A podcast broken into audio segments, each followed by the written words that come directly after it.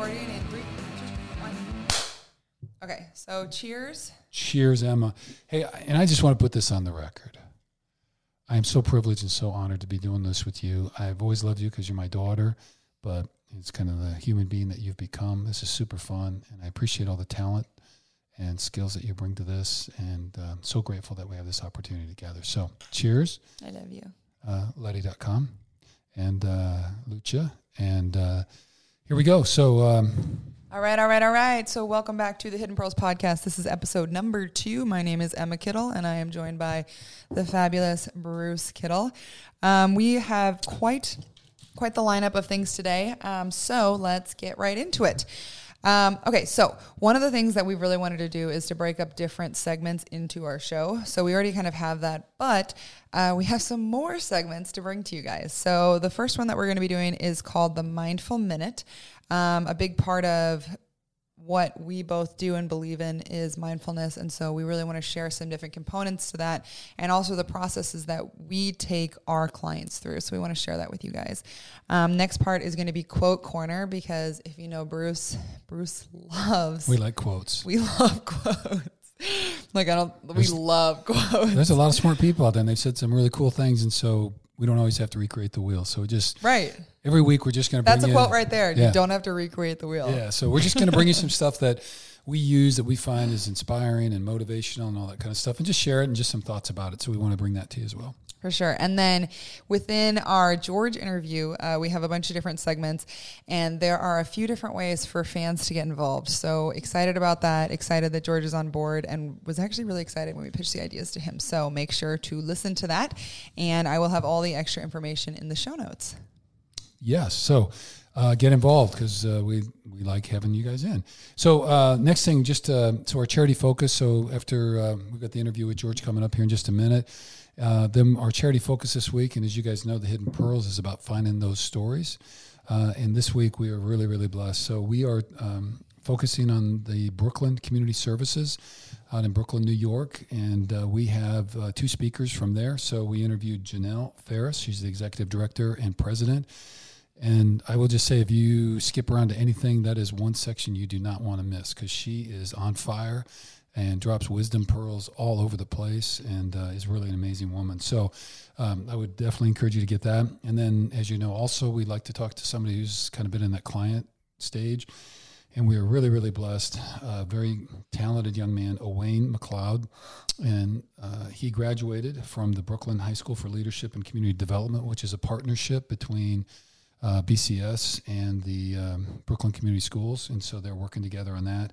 But just an amazing young man, and tells a great story about not giving up. He was an immigrant at 12 and had to overcome quite a few things, including high school bullying and all that. So, great segment there. So, anyway, really, And his quote at the end, man. yeah, he just kind of goes off. Like the very last part of the show it's is like, like, it's like Rocky. I yeah, mean, he's he just, just like, wait, I have something to say. right. I got to let.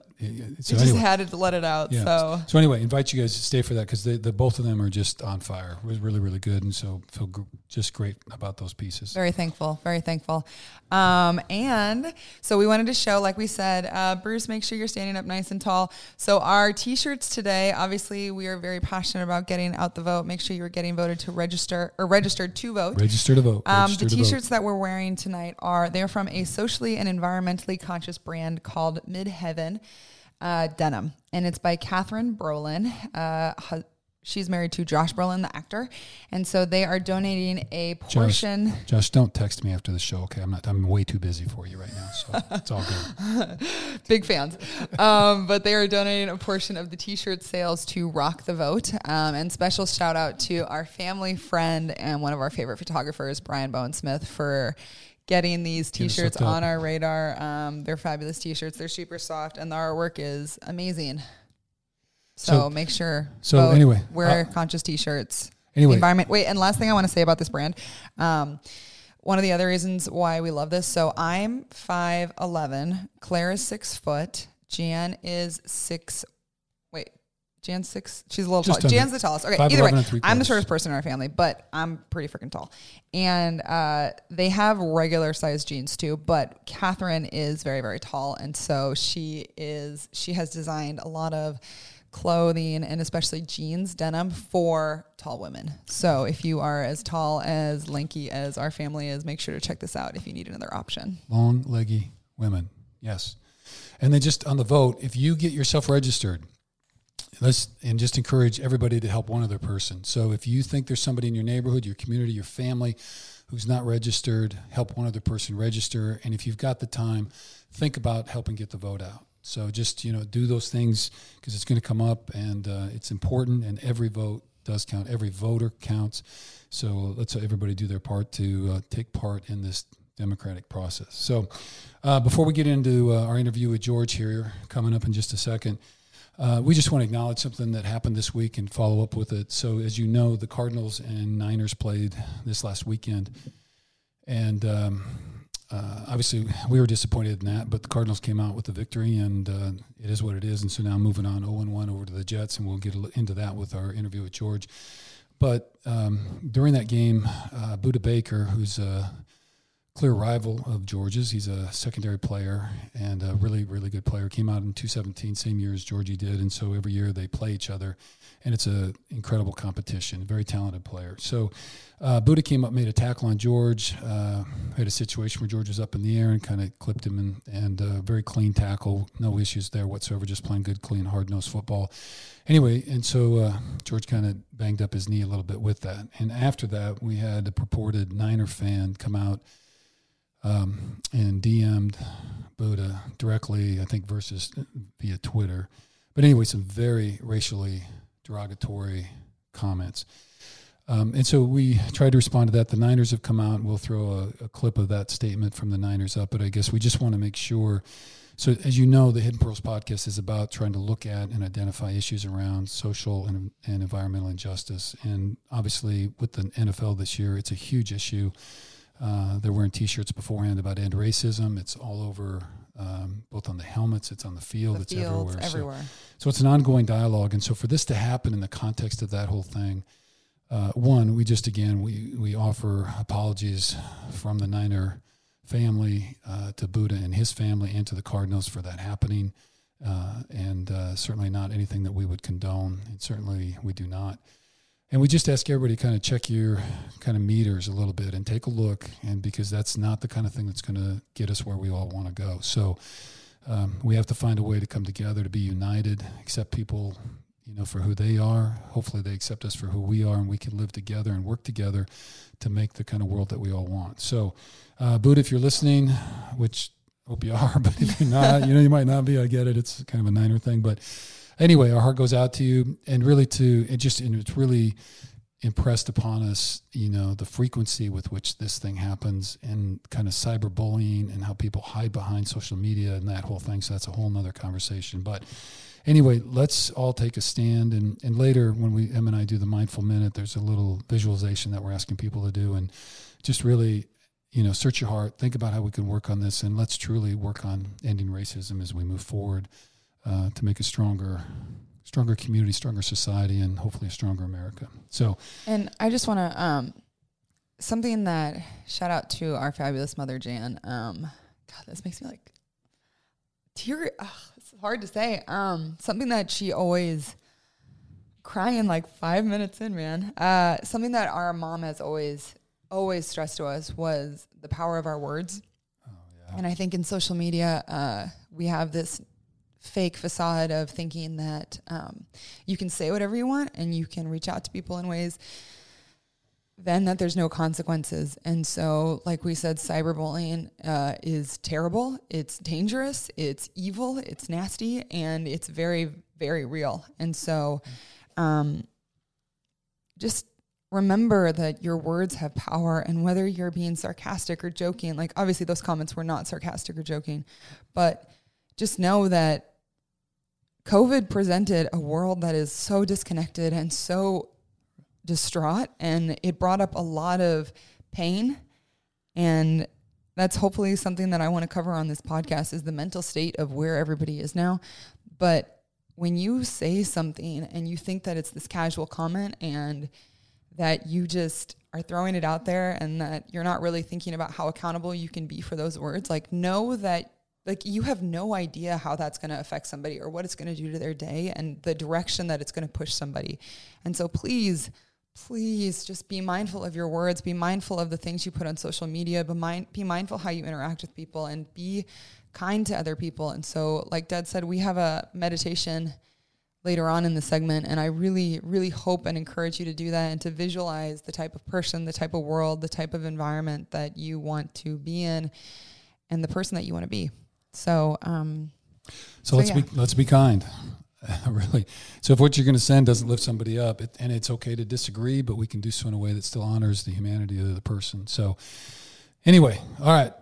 So, Whew, let's take a drink to that one, man. yeah. Well, we're pretty clear where we're at, and um, anyway, we appreciate you guys being along for the ride, and uh, we look forward to it. Take We- a stand, man. yeah. Let's go. We have a great show for you today, so um, With uh, that being said, let's talk to George. get our favorite 49er on. All right. Here Thank we you. go. George, welcome to the show again. Great to have you here, man. We are so happy to see you, and you've got your little fluffy friend. Diener, what's up, girl? I wish you could hear. We got to What's get up, guys? Oh, that's intense. Wow. Well, Wow. very, very, Wow. very cool. Wow. Wow. Thank, Hey, you know, real quick, shout out to, well, first off, thank you so much for having me on again, guys. You're welcome. Glad that I, you know, the fans liked me enough for you guys to bring me back. So I am now a two time guest or, you know, maybe even a co host. I'm not sure yet. We're working on the details. Yes. But I just want to say thank you so much to you guys for the new equipment from new headphones, a new speaker. So I'm actually professional. Look at that. yeah, Wow. Yeah. Wow. Wow. And I even got another stand, but it's really heavy and I'm not going to lift it up yet. So thank you guys. First episode was was a was a success. Yes. Yeah. We're almost at episode two. On to episode two. Mm. I mean, you look great with the headphones. Thank you. Do you like my tank top? Yeah. Yeah. They didn't have Stone Cold headphones, so I got you Joker headphones. Oh, thank you. The purple is actually my first choice as well. So thank you so much for that. Welcome. You're welcome. Like I said, all right, everybody. Uh, George, we've actually been referring to you as our talent. Oh, Yeah. You like that? well, I don't. You guys You don't pay me, co-host? so yeah, you don't pay me, so I'm not your talent. okay. Let's That'd go. be- Let's go co-host, and then we'll split all proceeds with It. I love it. Yeah. Guys, we Oh, put Dean to sleep already. She's already. Yeah. Dude, Dane is going crazy. I she, he knows something's up. He All right. does. Anyway, Bean, uh, love the attitude. Cheers, George. To you. Uh, to week two. cheers. Cheers. Love you. Love All you right, guys let's as well. dive right in. So, uh, first thing we want to talk about is our new podcast studio. So, uh, Hmm. George, thank you for being so fabulous at football and collecting all of these jerseys, all of these memories. I know we said we were going to talk about um, artwork of George, but uh, we figured we'd switch it out for all the jerseys you've re- collected over the last couple of years. So, we thought we might step back a little bit and um, maybe let you talk about one or two of them, I would love call to. some stuff out. Yeah. Sure. Bruce, you guys move yeah, our heads. yeah. Let's just wiggle out of the way. Emma, can you go to your left a little bit? Go in front of Rob so I can see who's behind you. Who's behind me? Who yeah, Evans. who's behind you? So it's Evans and then your Pro Bowl jersey. Oh, Let's talk Bono? about Clay. Yeah, Claiborne. Oh. Awesome. I do have a great wall of jerseys. There's actually a lot more. They're not showing all of them. I got some fun ones. But you know, I try to trade with tight ends whenever I uh, play someone that I know. Um, the Kelce sent me that one for Christmas. Um, and what was that? 2018. So that was pretty awesome. Great message on that. Uh, can't wait to actually get it like framed in a glass frame. This will do for now though. Uh, you got you know Robbie T, who's one of my best friends. He's actually a groomsman in my my wedding uh, for the Packers. Love that jersey. My guy right next to him, Skid Ellis, is another guy I train with. He's my dog. Absolutely incredible human being who is the best vibe of all time. And then uh, top row, yeah, I got Mitch Trubisky. We were locker buddies at the Pro Bowl in 2018, so that was really fun. We traded jerseys there. Uh, Christian is a friend I met through Nike, um, so that was kind of fun just because I've admired him as a football player for a long time. He's always been incredible, especially in college. I think he had 800,000 yards against Iowa in the Rose Bowl as a part of that game. um, but you know, me and him have become friends and hang out, so it's uh, pretty fun. And then you know, good old Bobby Wagner right there, uh, absolute savage. Uh, get to play against him, you know, twice a year, and he's the man. So I wanted his jersey, so I asked him for it. Bruce. And I got lots of other jerseys. Maybe I could touch on a couple every week. Tell a story about each jersey. That'd be really good. That'd be great. I can't tell if we just made this backwards or not, but No, it's T. There's Kelce right there. this is so gonna mess me up now. that We're on KLC. opposite sides. Yeah, so we're on opposite sides, but the You guys are doing great. at least the jerseys are right. Okay. Okay. That was so confusing. Um, all right, so we don't have any, uh, right? No, we don't have any Cardinals jerseys. Uh, but let's talk about the Cardinals game. Oh wow, yes. Let's. Uh, obviously, you know, game that turned the way we wanted it to. Uh, we couldn't get it done in the end, and I mean, honestly, I don't want to sound cliche or cheesy, but it was more of a we didn't really play a team game that that week. Um, from whenever the offense, you know, we started off really hot, um, then we didn't do well on. Well, let's just our when our offense was doing well, our defense special teams might have done great or when they were doing great, the offense didn't kick it in. So we did not work together very well. Um, as an offense, you know, we didn't move the ball at all in the third quarter. We were really bad on third downs.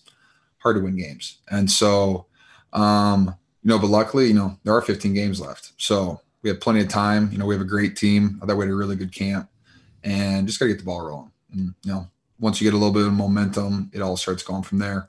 Um, you know, interesting trip. We know we get to play uh, the Jets this week, which will be really exciting and fun. They got uh, the boys are you know, going to the East Coast.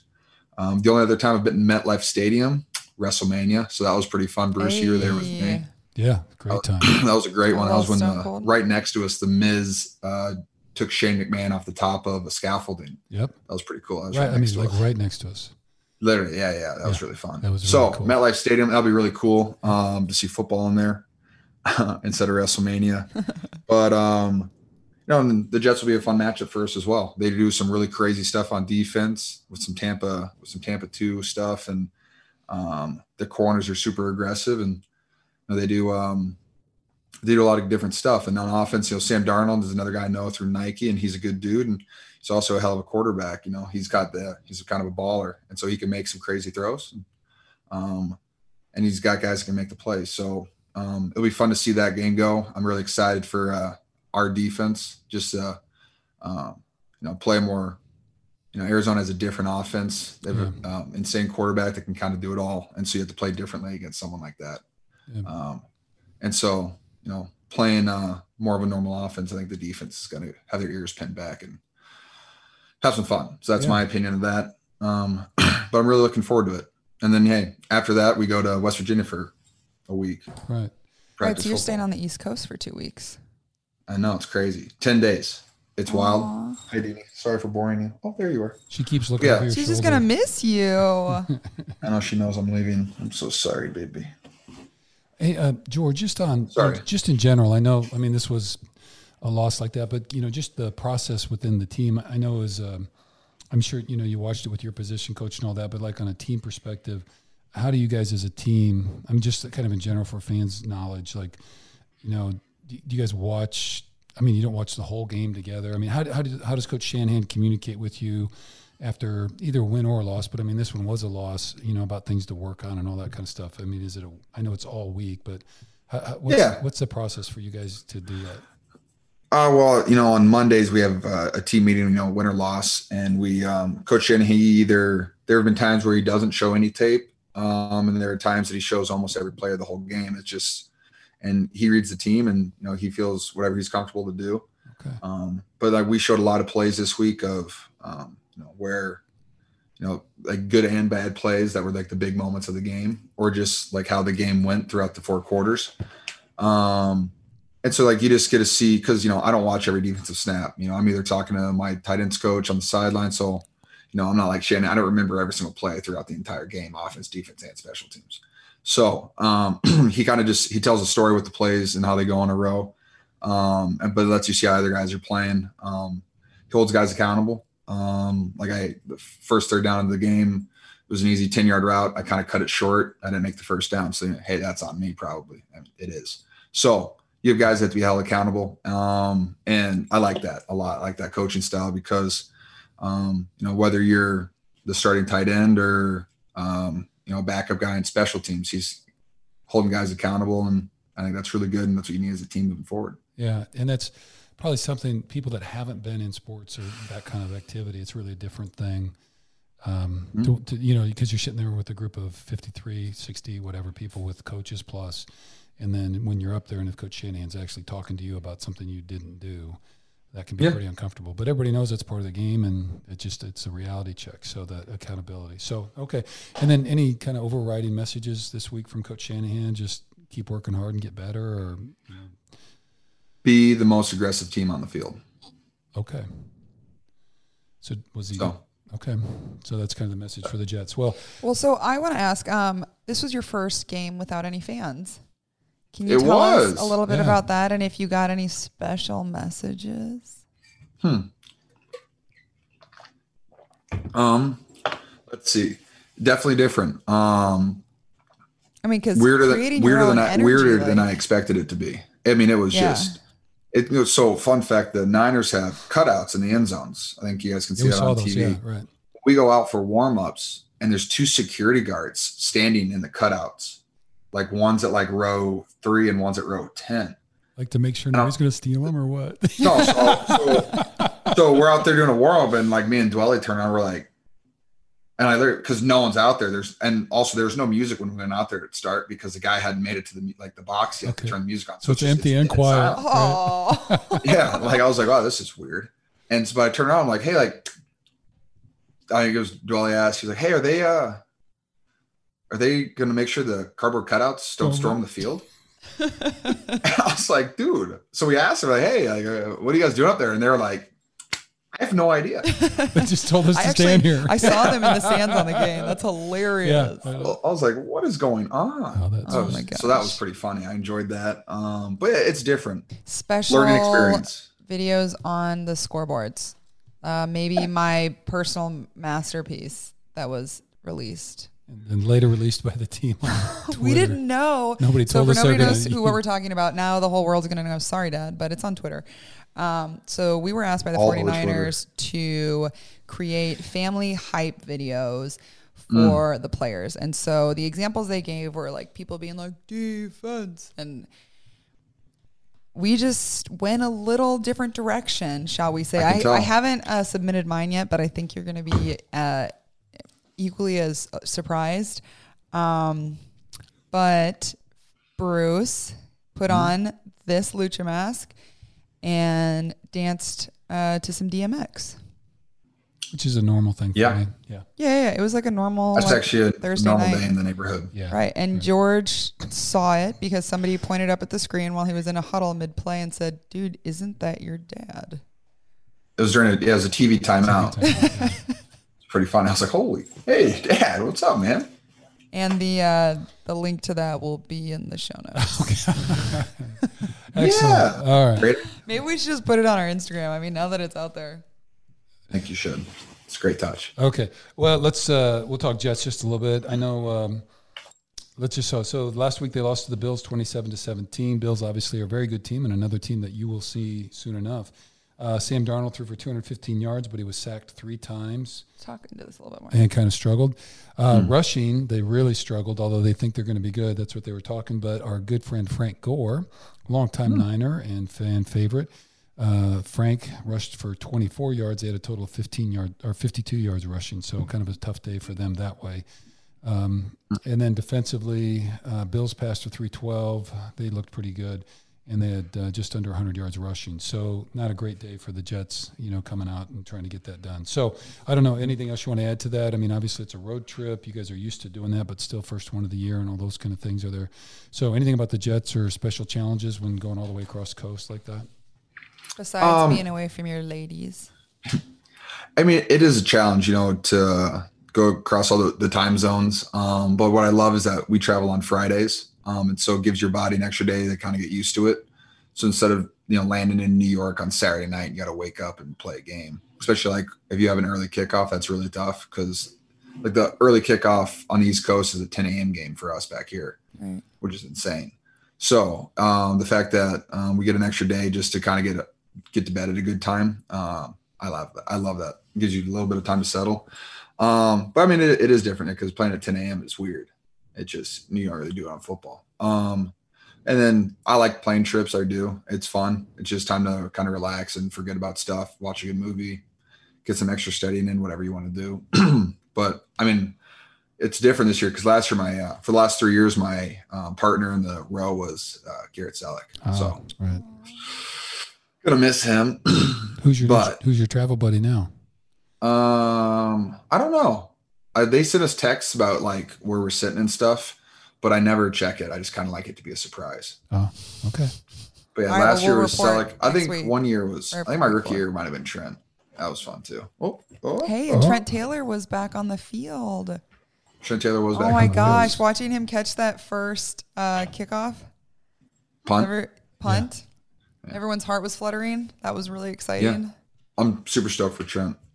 I'm excited for him. So Yeah, good to have him he's going to continually get better and better and better. So it's going to be sick. Yeah, and hopefully Trent will be on the podcast within the next couple of weeks. So y'all will really get to meet him.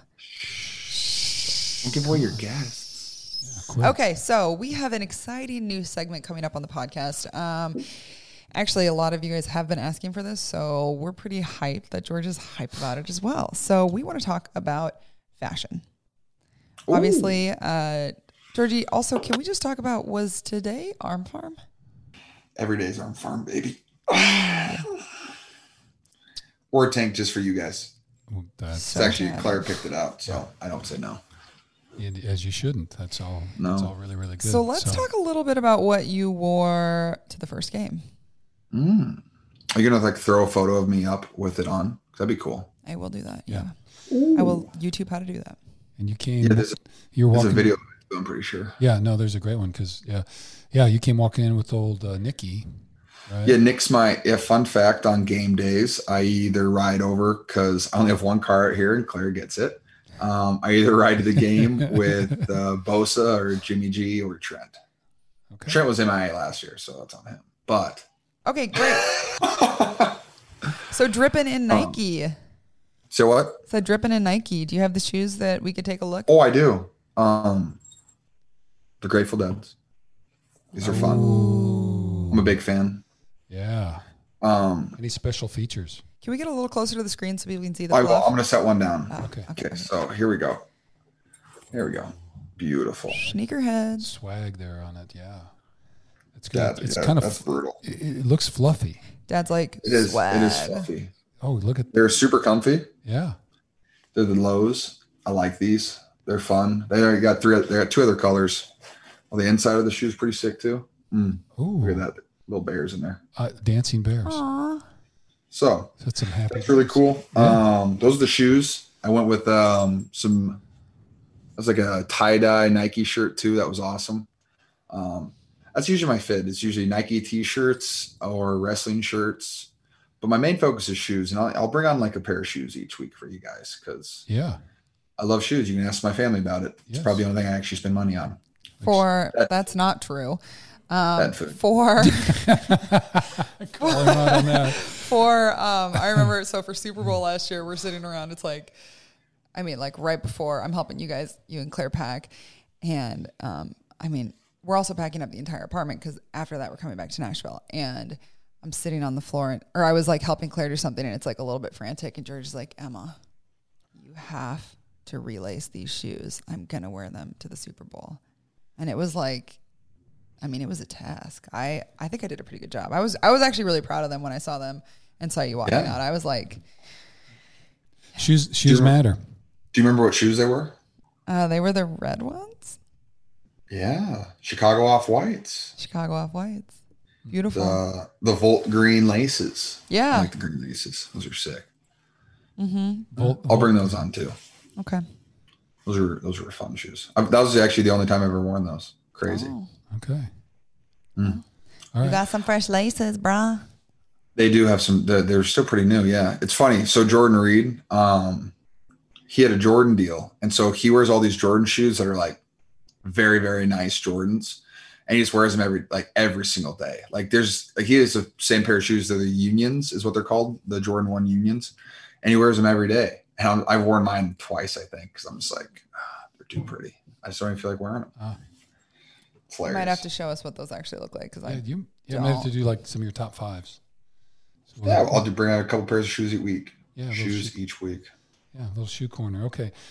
All right. Well, well, great. And then, um, and then I guess you really have to plan ahead regarding shoes and t-shirts for for the when you're on away trips like this? This is that's kind of an extra level We do. of preparation. Yeah, so um, Claire helps me with that.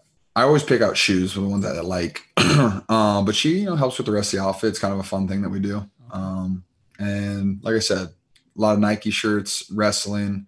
I wore a Godzilla shirt last year. That was pretty cool. Probably break that out again. Um, but yeah, a lot of guys do suits. I'm just not. I'm just not a suit guy. Yeah. It's just it's a lot of effort. It's important to be authentic and to feel comfortable. So I could do um, you know a suit but with shorts, but I don't. I don't think Kyle would let me do that. A suit with shorts. Yeah. I love when you were like your all white one. That was like one of my Super favorite cool. outfits. yeah. we're not allowed to wear shorts to games. Oh. But I mean, we can other than like that's one of his that and sandals. And other than that, you can do whatever you want. So I think it's pretty relaxed. I'm okay with it. I can't quite imagine you walking into a game with sandals. That would be that'd be a little different. Bosa would wear short like lifting shorts and Birkenstocks if he could. Aw. Love some Birks. Love some Birks. Um well great. Any other things about fashion or Shoes mean- or t-shirts or whatever. No, I'm pretty good. And then, okay, so again, Emma's going to announce the last segment uh, that we're adding to the show. So go ahead on that, Emma. Um, okay, so something that we thought would be a fun way for our audience to interact with George um, is if we started a segment called Ask George, where people can write in and talk to George, ask questions. Um, and so the way that we're going to do that, exactly, brother. Um, the way that we're going to be doing that is by uh, so our website thunderbirdperformance.com. If you go to the con- the connect page and then you can write in in the subject, there is an option where you can click on it and it'll say Ask George. So if you click on that and then you write Dear George or whatever you want to say, make sure that you uh, say your question. Make sure that you tell us where you're from, tell us your name, include your Instagram handle, and then uh, we're going to go through and pick three to five questions. Um, but yeah, so thunderbirdperformance.com. I'll have that linked in the show notes. And yeah, George is right now. I don't know if it's going to show on our Zoom screen, but he's uh, flashing some tennis shoes. So if you're a sneakerhead and you have some questions about that, anything else, Georgie? Maybe just puppy updates. If you guys want a Deanie a, a Deanie's den, we can do that too. Oh, yeah, Deanie's Den. Yeah, info on Deanie. Yeah. that, Uh, Deanie's fluffy. She's sleeping right now. Um, she's waiting for me to either A, give her food, or B, give her pets. And She so I'm going likes- to go with B because I don't have any food on me right now. all right, she likes to be pet. So, well, George, thank you so much. I know during the week, especially in season, is really tough on you. And so we appreciate the time that you spent and having a conversation with us on that. And uh, safe travels. We'll stay in touch. And so next time we'll be recording during the Giants week next week. Ooh. And so you'll be in West Virginia at some point. And so I will be. Yeah. So we'll be following up with you at that point. So we love you very, very much and think about you every single day and wish you the very best. And so again, appreciate you spending time with us. Mom's over there waving and she says hi and that she loves you too. So it's all good. Hey, So- Mom. all right. Any other uh, closing comments there, Emmy? Nah, thank you, Georgie. Um, Great session. Thank you so much. That was really fun. Thank you guys. That was really fun. Great to see you. Okay. Take, take care. We Give, get a give Claire a kiss. Was Hey. that okay? All right, man. All right, we love you, man. Have a great night. Thank you. See you guys. All right, bye love One of our new segments of the podcast is something called the Mindful Minute. Um, as part of our Thunderbird performance, uh, we work with something called uh, MAP, M-A-P, which is Mindful Awareness and Performance, uh, working with players and or coaches and or other individuals on kind of mental preparation for life. So um, I've got a kind of eight-point structure or pathway to mindfulness has eight components to it. And i just wanted to spend just a brief just introduce this one because these are all concepts that uh, george and i have worked on and talked about and, and just a part of it. So uh, point one is the uh, conscious awareness. So that seems kind of obvious but it's uh, and obviously we work on meditation all those kind of things but the point about conscious awareness is that we are intentionally uh, taking time to pay attention to our thoughts. And the belief system within that is that thoughts are just thoughts. That's all they are. They don't define us. They they are not who we are, and we can separate and disavow ourselves from those thoughts. And so, part of conscious awareness is recognizing both thoughts and emotions uh, within our context of our life, and just seeing them for what they are. So if we start to feel angry about something, there's nothing wrong with feeling angry, but it's noting that we are angry and we can choose what we do about that anger. And so it's that awareness, though, that gives us the opportunity to separate f- from the point of stimulus, whatever happened, to the point of our response. What we don't want to do is react. We want to respond. We want to intentionally choose how to respond. So that's the point of conscious awareness is being aware of our thoughts and emotions and then making deliberate choices about how we want to respond. So the action point for the day. So as I was looking around the world a little bit and thinking about climate change and thinking about uh, George Floyd and Black Lives Matter and everything else that's going on, I wanted to envision a world in a country uh, that was more united. So I'm going to invite you guys to do this. So this is an affirmation process that we use. We combine affirmations and visualizations in our mental prep work. So the affirmations I'd like you guys to write, and we'll put this on the web- website as well. I'd like you to write three affirmations that start with the word I am.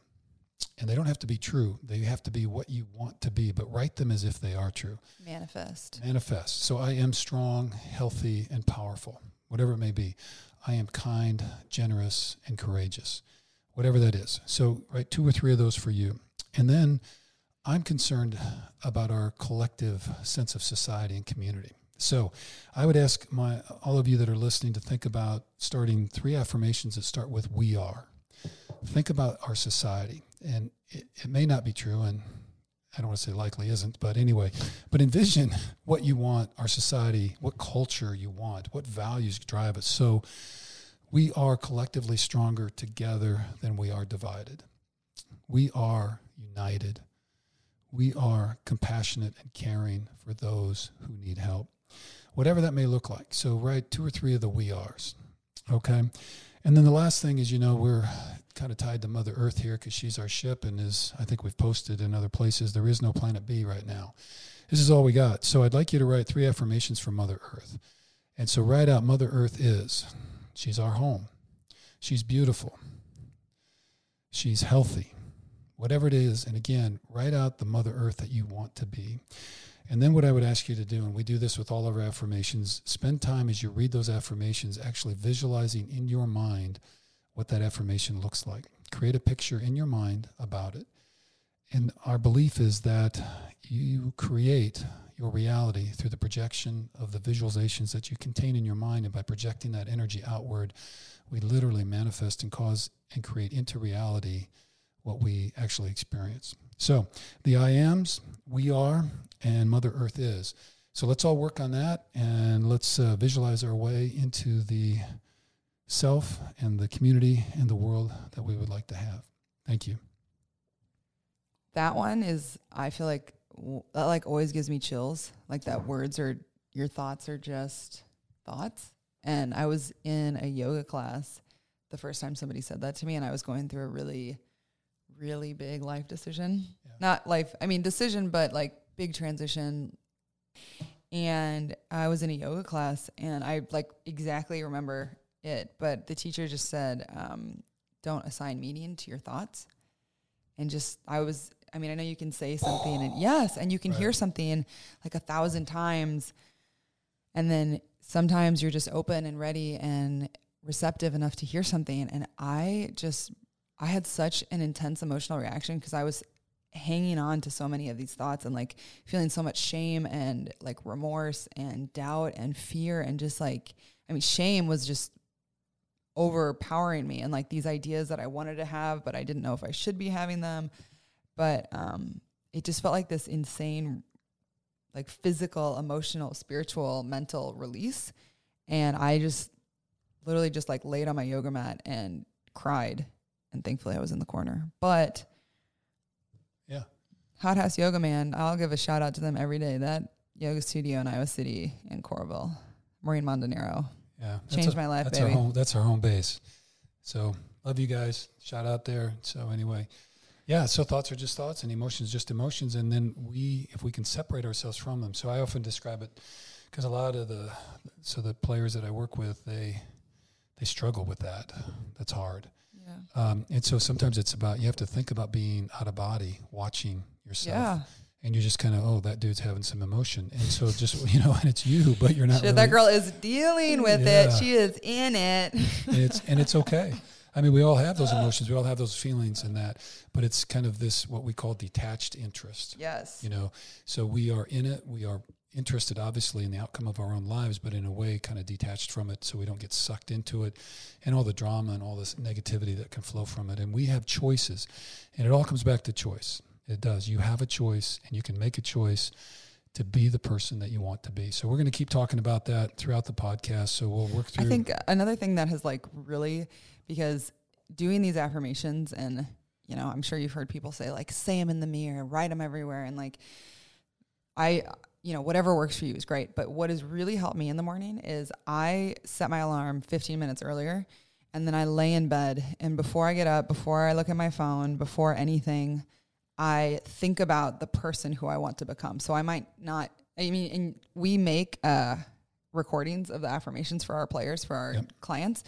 Um, so playing those, you can do that, but also like just it's kind of like this space of daydreaming, and I think it's really important and really sacred. And if you allow yourself that space to like just be and think and do whatever you want to do, like I have such wild ideas and wild dreams because none of the bullshit from the day, none of like the weight is holding on to me or like I haven't been met with anything that's going to distract me from like exactly who I want to be. And so like having those 15 minutes in the morning and then I do my meditation, my sadhana, but like I just it's such a sacred space and a sacred practice for me because once I pick up my phone, once I check Instagram, once I start responding to y'all's messages, once I start reading things, like that you know, like little things like that. Like you're like a little ping pong ball where your energy is just like shifted and you have this moment in the morning or whenever that is for you that you can just like stay with your eyes closed. You can put on some sweet music, like just be in the vibe of manifesting exactly who you want to be. And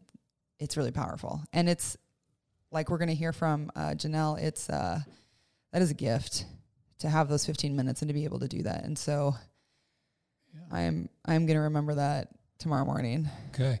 So, in another, just a shout out, let's see, um, recently came out with uh, Compete to Create or Create to Compete. I can't remember which one it is. But anyway, Dr. Michael Gervais. But anyway, in that book, um, they With just Pete Carroll. With Pete Carroll. Really, really good. Great listen. So, it's on Audible. Um, but he gave a morning because they talk a lot about meditation as well. And if that you're struggling with that or just trying to get started, their recommendation, which I think it's just a, it's a three minute exercise in bed before you get out. So as you wake up, two or three really deep breaths, kind of clear your mind, and then step two after the breath work. And again, nothing huge, just feel your body in the bed, feel your lungs filling up. And then the next step is think of one or two things that you're grateful for uh, and give acknowledgement about that.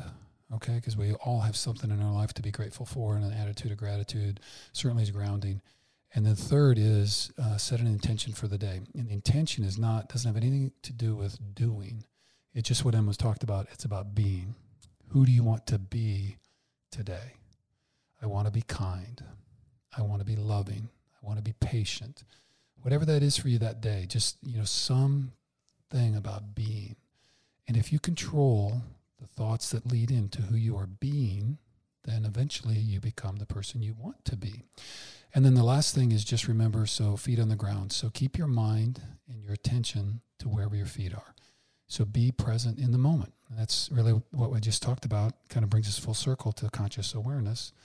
Is that if I'm standing here doing a podcast with my daughter, I am consciously aware that I have this moment with her and with all of you and to record this. So those are the things. So that's uh, more than a minute. You got your full on the mindful minute. I think we're at about 11. Yeah. now. So anyway, we'll have to figure out what to do with that. But anyway, just wanted to But you. it's you creating your mindful minute. And you can do that in a minute. Like and it takes Yes. a little bit of prep work and that's fine, but like condense it, use it, like make it into something that means something to you. Yeah, and don't make it hard. Don't you? You know, all of us have different practices when it comes to meditation and that, but it can be very simple. So you don't even have to sit on a pad. You don't have to do anything. Lay in bed. Take one to two minutes and do that uh, little mindful meditation as you get out of bed, and just see where it takes you. So And even though none of you asked, but I know you all are going to blow up my phone after this comes out. Uh, we are actually in the process. One of our goals for Thunderbird Performance is to record affirmations. So obviously we do that for our clients. Uh, Mr. Robbie T. Robbie T. Robbie back. T. Uh, but we are in the process of writing a little bit more general affirmations uh, and recording those and kind of creating. I might release them on our YouTube channel. I might. I'm not quite sure how we're gonna deliver these to you guys. It might just be like a separate. I don't know yet, but um, that's something that we've really been wanting to do, and so you can hear our voice at all hours of the. Yeah, I'm sure they want that. So anyway, okay. So enough of that. All right, thank you very much, and that's a wrap. Cut. Okay, so so um, Bruce Kittle, Emma Kittle, here with you. Uh, we're coming at you with the quote corner. So this segment of the podcast. Oh yeah, I like it. Bum bum bum bum. I'm learning how to use all these buttons. Yeah, she's got a little soundboard over there, so it's going to be uh, yeah. As we go on, it'll be more and more interesting. We got to get a little tool on that baby and some Pearl Yeah. Jam. Yeah. So Oh, when you said your Pearl Jam quote, I could have played a little. yeah. Well, maybe we'll have to splice something. In. Oh my! Oh. Yeah, okay. So, quote corner. So, one of the other things as part of the mindful awareness and performance I really like to do is when we do affirmations, I put them on sheets of paper and then I laminate them. So, I'm a big laminator and I like to make stuff in the size of a credit card. And then I send it out to guys I work with and then they have it and they can put it places and they can see these things. And so, we do affirmations that way and then we do quotes.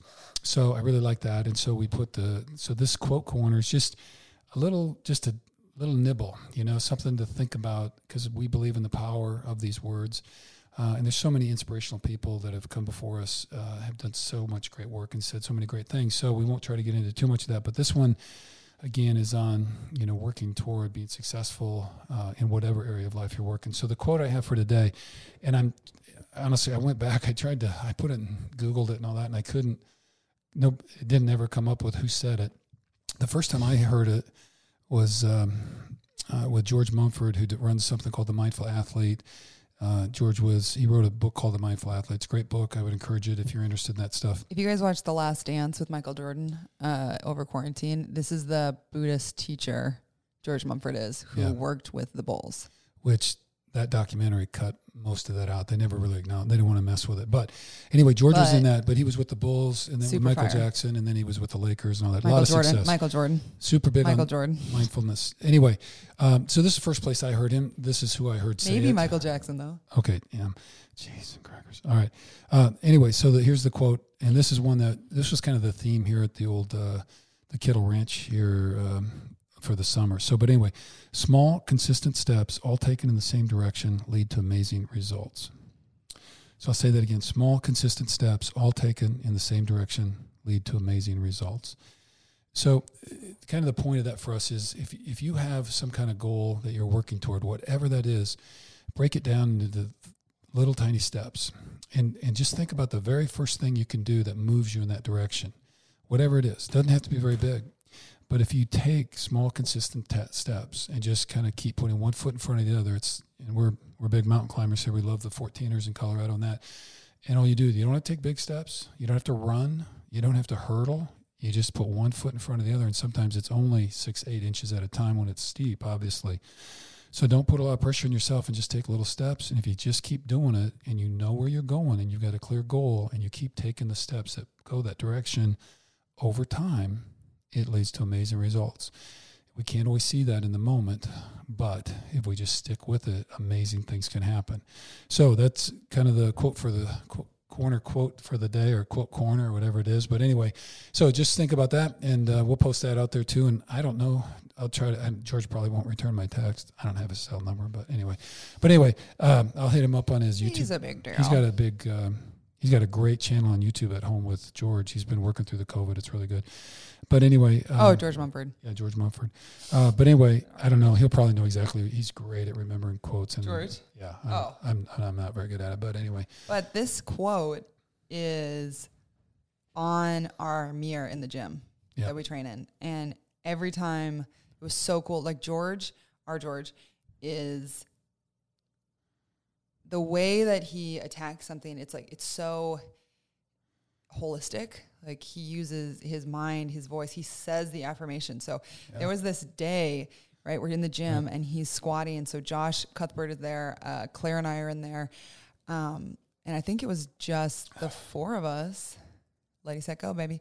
Um, but I think it was just the four of us, and George had was like max squatting or something, and usually he like was trying to get like I mean he always does get really hyped, but every time he would before doing it, he'd turn and look at the mirror and he would read it and say it out loud and say it to himself and breathe it in, and then go and take on a set. And if I mean actually, I'm assuming that probably none of you have ever seen George front squat. it is It's insane. amazing. It is Yeah. insane. He is Yeah. wow. Like the power there. Like if y'all front squat and you really get into it and you know the mechanics and how hard it is to do that, like it's my favorite thing to watch him do. Yeah, he's doing squat. like 450 easy. You know what I mean? So it's incredible what he does. But anyway, aside from him, we don't poo poo on George poo poo. Yeah, but anyway, but I would just say though, and so the mind, the thoughts feed into all the rest, and then we take action based on those things. So anyway, small consistent steps, all taking the same direction, lead to amazing results. So here's to you guys having an amazing week, um, and taking those small little steps that take you. And there, are, there's no step too small. There's no step too small. So Huge. don't don't worry about that. Just get started. That's all there is to it. So anyway, thanks for joining us in the quote corner with the Hidden Pearls podcast with Emma Kittle and myself. And uh, we hope you have a very inspiring week. Thank you. And cut. Action. Okay. Episode two. Hi, Bruce Kittle and uh, Emma Kittle here on uh, the Hidden Pearls podcast. And we are continuing with the show today, and uh, we're very, very thrilled with our uh, charity focus. So, again, uh, this is week two of the NFL season, and the Niners are off to uh, New York playing the Jets, the New York Jets. And, it, it- and as is our uh, practice, we've uh, contacted the Jets, and they have uh, shared with us some of the partnerships they have out in the community. And our charity focus this week is the Brooklyn Community Services. And so we're very fortunate to have Janelle Farris with us, who is their, let me get it right, executive director and president. So I'm going to ask you later what the difference is and all that kind of stuff. But anyway, we're very, very excited to have her here with us. So uh, thrilled with all that. So we're going to give you a little background on the organization. Uh, and then we'll kind of get into that interview. So again, Janelle, thank you very much for being here. And Emma, you can kind of do a little backup. Hi, Janelle. Thank you so much. Um, so, a little background on BCS. Uh, the vision is that BCS envisions one Brooklyn community where everyone can realize their full potential. And their mission statement is Our mission is to empower children, youth, adults, and families to overcome the obstacles they face. So, when we were on your website, we really couldn't find something that you didn't do, um, which was pretty amazing. So, just to list them off uh, early childhood education, after school education, youth development programs, family services, workforce development, mental health and wellness, community living and life skills programs for adults with intellectual disabilities and or mental health concerns, health and wellness programs, supportive housing and other shelter, and adult basic education, ESOL. So uh, that was a list of 10. Yeah, so uh, pretty incredible stuff there. So that's covering a lot of ground. So yeah, the English as a second language and that. So just a little bit about um, Janelle, because I think it's really fascinating. And the the podcast is called Hidden Pearls, and it's partly about the people, the you know the clients who take services and that, and understanding their stories so we can understand them more fully, and then recognizing the organizations and all the work they do. But Janelle, I will say, I feel like you're one of our hidden pearls as well, because the people that commit themselves with such dedication and love in the way that you clearly have is really fascinating to us. And so, anyway, just you know, all gratitude and respect for all the things that you've done. So, um, Janelle became director, executive director, and president in 2018. Uh, began working for BCS as chief operating officer in 2013. They're responsible for program management, human resources, and some kind of office program relocation. So I'm sure there was a lot to that. Uh, a lot of experience in the nonprofit world. Pratt Center for Community Development for nine years as associate director and responsible for operations. Before that, worked with Common Ground as director of the largest single occupancy supportive housing facility in the country, which seems daunting. So that's amazing. so, and education, and I, I think this is where people, you know, people that are kind of in public service like you are in, in the nonprofit world, people underestimate how hard people work to be prepared, how professional people are. And so I just want to give you recognition for that too. And a lot of your staff, because we looked at them. Uh, bachelor's degree in psychology from Spelman College, master's degree in public administration from that kind of small school over in the corner, Harvard University. And then January 2013, postmaster certificate in organizational development from the New School for, I'm sorry, the New York School for Social Engagement. Did I get that right? Is that right? You did. Okay. So anyway, so wow, so really, really cool. And uh, again, we're so really grateful about you being here with us.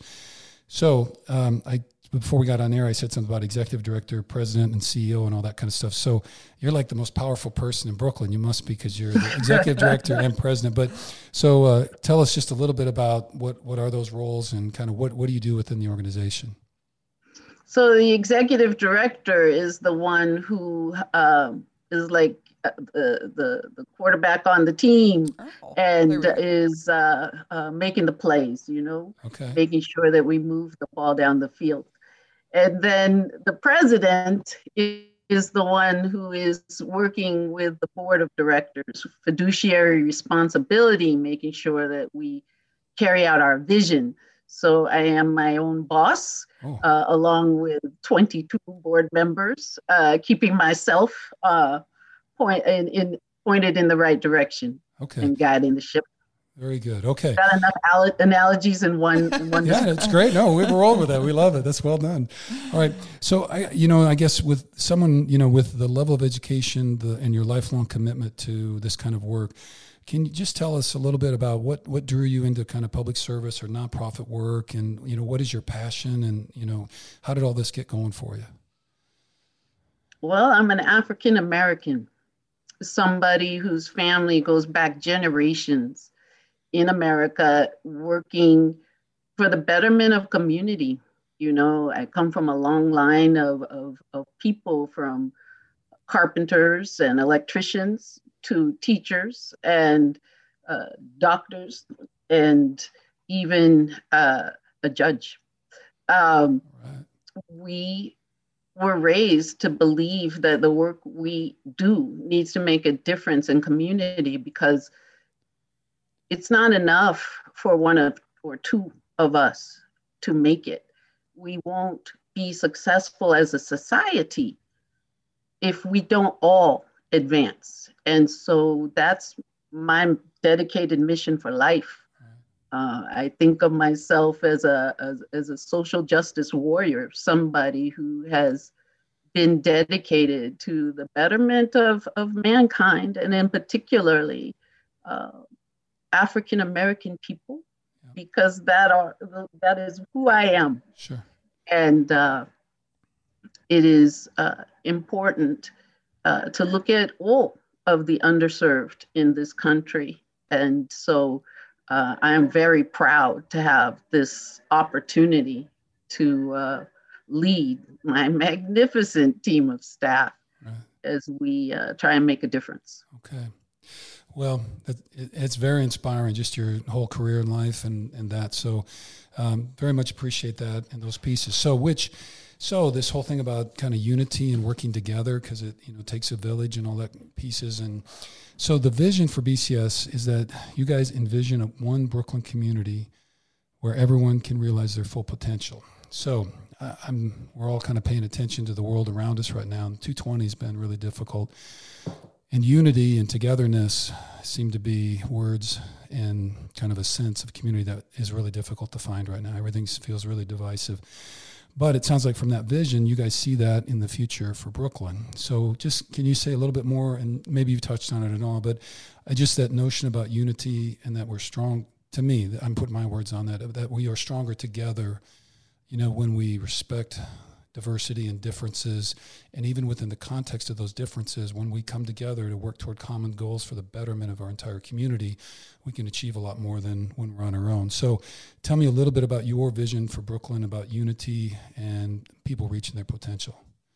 Sure. You know, the BCS was founded just after the Civil War, over 154 years ago. And it was started by people of means looking out their window and recognizing that their neighbors were suffering. People whose family members were killed in the war, people who came back and were handicapped, children, orphans. What could they do? And they got together and they built a structure to provide services for their neighbors. That's one Brooklyn. Today, you know, COVID has shown a light, a light that with blinding ferocity on inequity. It's just clear. You can see it by who's dying. You can see it by who's out of a job. You can see it by the difficulty that we're having recovering and that we will have down the road. So uh, I may have forgotten your question. Well, you were talking actually about unity and the vision, yeah, about people. But you've you're right on point. You're doing great. Yeah. BCS uh, envisions a place where there's a nexus between people who have and people who don't, and that we provide a platform for people to achieve their greatest potential. And what does that mean? You know, you and I, we have this luxury, this luxury that we don't think about. It's a privilege every day to get up and say, hmm, this is what I think I'm gonna do to look at your skills and to know that you could make a podcast that people will listen to is a luxury. You can't look at your skills and think about what you want to do if you're hungry. You can't do it if you don't have a home. You can't do it if you have those things, but you're not certain that you'll have them tomorrow because you don't know where your next dime is coming from. Then you're just in survival mode. If your family's living in a shelter, and you don't know if it's safe for your child to go to school the next day, you don't have time to think about what your gifts are and how to use them. People need an opportunity to have the luxury to be self determinant. And unfortunately, in this country, it is now a luxury. It wasn't always that way, and it doesn't have to be that way tomorrow. But today it is.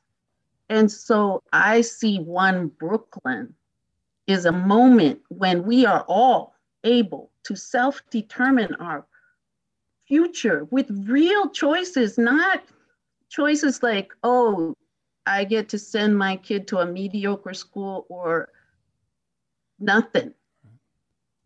Our systems need to support our ability to be self determinant and to use the gifts that we're born with to our best and highest potential. And in that way, we will be in an unstoppable borough, an unstoppable city. May I say, an unstoppable country? Yeah. But we've lost sight. We've, lost sight. And we've lost all the um, skills, abilities, talents, and resources, all of those, the people kind of left behind they have within them but can't offer because like you said they're in that survival mode i really like that notion that you know if we can get to a certain point for people and those other things have leveled off and they have some security and they know there's some kind of certainty within their lives that notion that now i can do some self-determination make choices but this thing about god what do i want to study in college or what training i mean you can't even get there when all you're worried about is your next meal and where you're sleeping tonight. So, and, and, and the choices that you have need to be good ones. Yeah. You know, if we're changing the way that people can get into coding school these days. It used to be you have to have a lot of money and 14 weeks free. What you can't do that if you have children. Yep. Can't do that if you worry about the rent. You can do it if you live at mom and dad's house that limits who will be the coders of the future when every company in the United States will need to have a coding department soon. Yeah. What are we doing? What are we shaping? What how do we prepare for an equitable future? So everybody's got a equal shot to work toward that coding, but it, they can't get there if the system is set up to limit immediately and auto- automatically about who even fits in and gets through the door. So, well, exactly. okay. So we'll probably come back to this notion a little bit today. But anyway, so then your mission statement, our mission is to empower children, youth, adults, and families to overcome the obstacles they face. So I just, I'm really drawn to that world of word of empowerment. And, and I think you've already, you know, raising from working on kind of the baseline needs of life into that role where you can be self-determinate. But tell us a little bit about your vision of what does empowerment mean and how does BCS bring that to people? Empowerment means different things to everyone. And so one of the things that we do when we're, we're working with people is really find out where are you? What what is going on in your life and what are your needs and what are your visions for your life? You know, you really work on creating a plan that meets the needs of the person where they are, right? So it, it's different. One family uh, moved into an apartment and has three kids in school and no place for them to do their homework. Empowerment for them means a, a dining room table and a couple computers. With that, their children can go. Their family can thrive. It's that simple. Families right now in our borough, all, all children need to be in viral edu- in viral uh, in, in, in, sometimes it is viral right? Education. Yeah. i know yeah. Okay yeah. Virtual education but what if you don't have internet? What if the internet is when mom comes home and has brings the cell phone at midnight at the end of her shift? Empowerment for that family is a hotspot helping people doesn't have to be you know what some would have you believe handouts.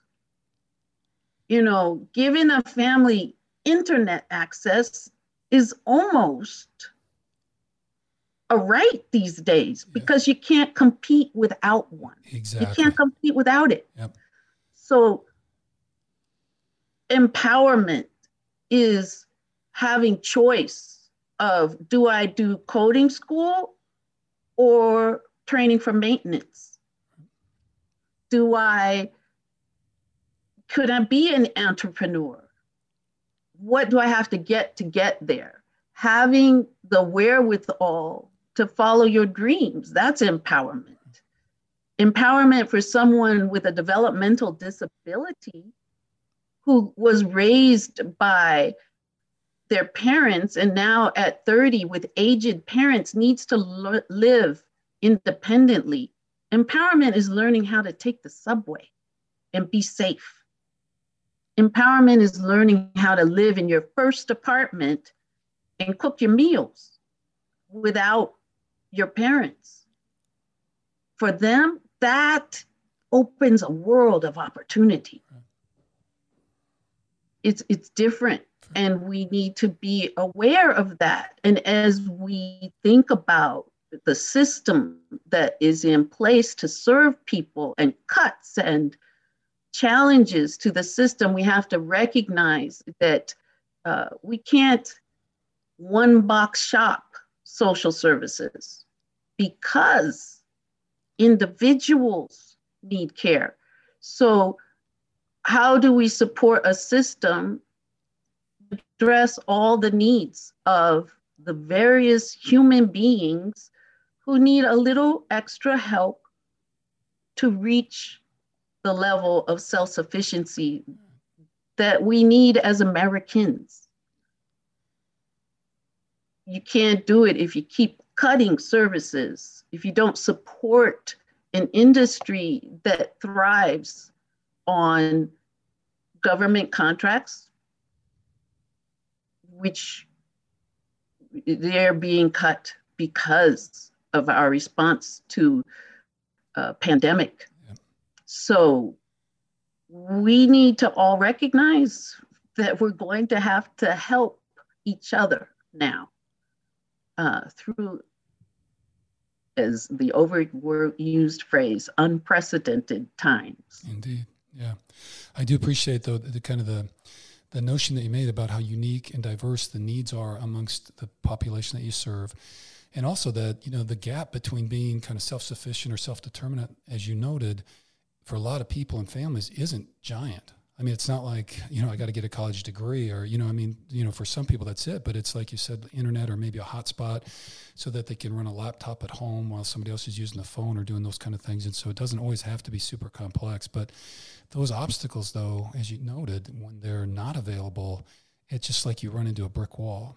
And then, you know, it's like the wall's not all that thick, but it's so big and strong you can't get over it. And then everything else about normal, like you said, so many of us take for granted they can't access. And and that's really what we're trying to do is knock those walls down to make that fair and equal and people have an equitable opportunity to work there. So well, very good and probably talk for that for a while too. So thank you so much for just kind of touching on that. Well then um, oh I'm cutting in and we're chatting a lot. So anyway, so Emma's turn now is up. So very good. Thank you. Um, no, but I just I love the idea of empowerment because even thinking about I feel like it's really powerful to think about um, when you can take those steps, whether you're like in any facet of life, but like taking the subway or figuring out how to cook for yourself. It's like looking at those things as empowering and taking control of your life, I think are really important to do and to keep feeding that energy. Um, so, yeah, very, very special work. Um, Janelle, can you please tell us more about your work in BCS and what you guys do? Wow. Well, as you as you noted, we do a lot and it's it's very varied and it, it is a model that really is built on responding to need in the community. You know, why we have services for people living with mental illness. That's why we have services for people living with developmental disability childcare uh, high school uh, programs to support people, as I said, to achieving a level of, of, of, of individuality as well as empowerment and, and self actualization. Uh, we do so many things. It's hard for me to I, drill down. That was a big question. Well, I know the because we watch that video and they go, "Well, I know we're over 500 employees now," and I was like, "Well, okay, I don't know how we're, what are we doing with this for in a half hour segment." So that's kind of tough. So, well, I don't know. The one I do want to get to, just because uh, um, I think former client that you guys have and that we're interviewing as part of our show uh, he went to the high school that you guys sponsor, so I, I, do want to talk a little bit more about that. But if there's any other programs, particularly that you would like to lift up or just share with people that maybe need an extra nudge or something, I mean, that'd be fine. Um, we need another two, three hours for I know, that. I know. I'm sorry. Um, okay. Uh, you know, they all can, and and and and yep. uh, I will I will come back to that. But let's talk about the high school. Okay, great. Um, of all the programs that we have, uh, and, and we have a few, as you've noted. Um, many of them have graduations, and I'm always happy at graduation time. Uh, and this particular program is my favorite graduation. No offense other programs, I love you too. Um, because here we have a program, a school for uh, young people who have uh, had significant challenges in graduating from what we might call traditional high schools. Uh, these kids, some of them are homeless repeatedly. Some of them are parents themselves taking care of little ones. Some of them uh, have have faced severe trauma. Maybe they've uh, been touched by the criminal justice system. All kinds of stories uh, each one of them uh, uh, uh, uh ready for, to, uh, sorry, I'm stuttering. It's all right. Each one of them unique and powerful in its own right. our high school, BCS provides the social services to support young people as they learn through the classes provided by DOE, the Department of Education. Okay. So we're in a partnership, and in each uh, student, of which there are about 210, uh, is assigned a case manager who does everything from call them in the morning and say, "Hey, we need you here today. let's let's let's get up and go." To uh, helping them with the myriad of problems that young parents, people who've, who've seen more than you and I in a short lifetime uh, must face in the challenges from gang violence uh, to abusive home life. Those are all things that, as we say, are obstacles that you must overcome in order to grow on. And so our staff supports them in a marvelous partnership way where they begin to feel that they are supported enough to be able to do what we talked about make decisions, learn, think, and graduate. And graduate. And when they do, it's a tearjerker every year. Yeah. It's it's it's a beautiful thing to see, and a sense of accomplishment that everyone deserves in their lives. And the question then becomes, where do we go from here? And I hope that BCS will be able to help them uh, as we have in, in years past from going to college to trade school, uh, to trade school to it, careers. And uh, that's our hope with every graduate. And y'all have a really great video on the high school and the story that we watched earlier. So I'll make sure to link that with the YouTube video and in the show notes. So if you guys want to watch that or any of the other informative things. Yeah. Yeah. The staff sent us kind of a whole set of links. So we're very appreciative of that. And just to be clear, so I've got Brooklyn High School for Leadership and Community Service. And community so, development. Community development. For okay. community. Is it? Oh Lord. Whatever the way I might have written it down wrong because I, I, cut and pasted. Then the last word. Leadership and community development. Okay, I'm sorry. Yeah. So community development. So I think, and so you said little, high school for leadership and community development. Okay. Development. All right.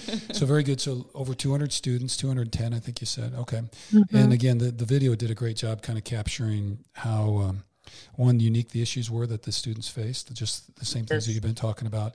And then two, just the notion of kind of embracing and loving people for who they are and where they are at on their journey and then again, a lot of times it was, you know, filling that gap.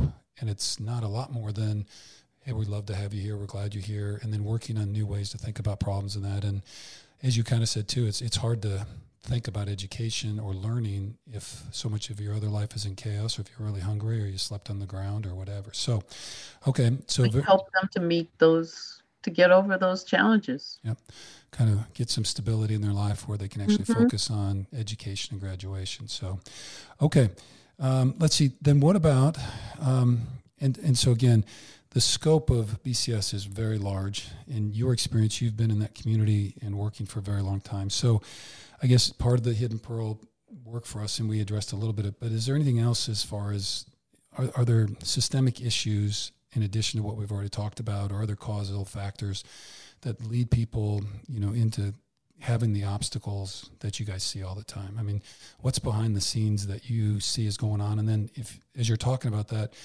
if you guys are involved in or supporting, you know, some responses, whether it's policy or new laws or that, go ahead, please share a little bit about that as well for us. Hmm.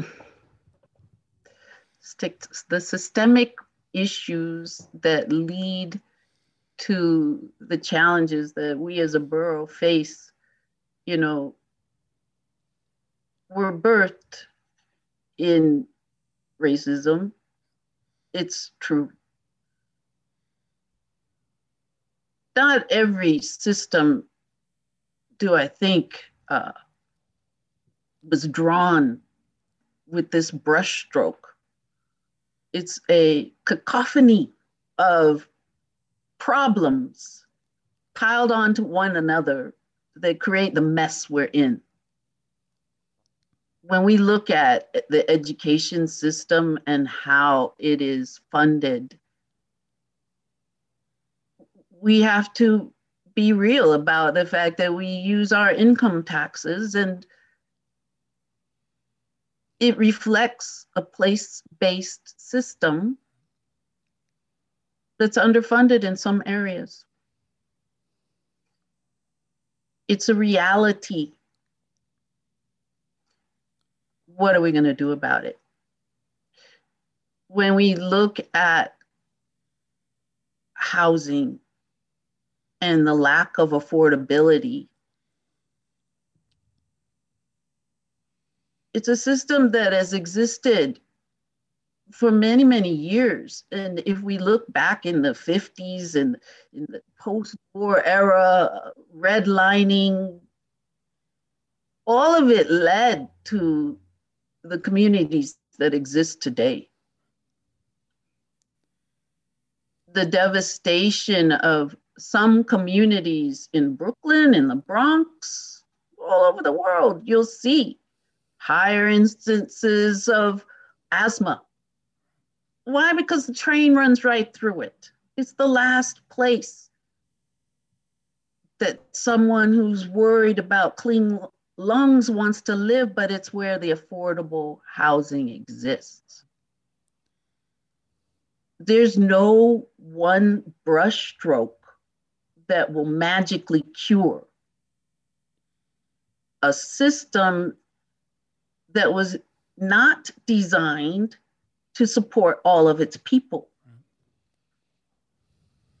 Black people, brown people, people of color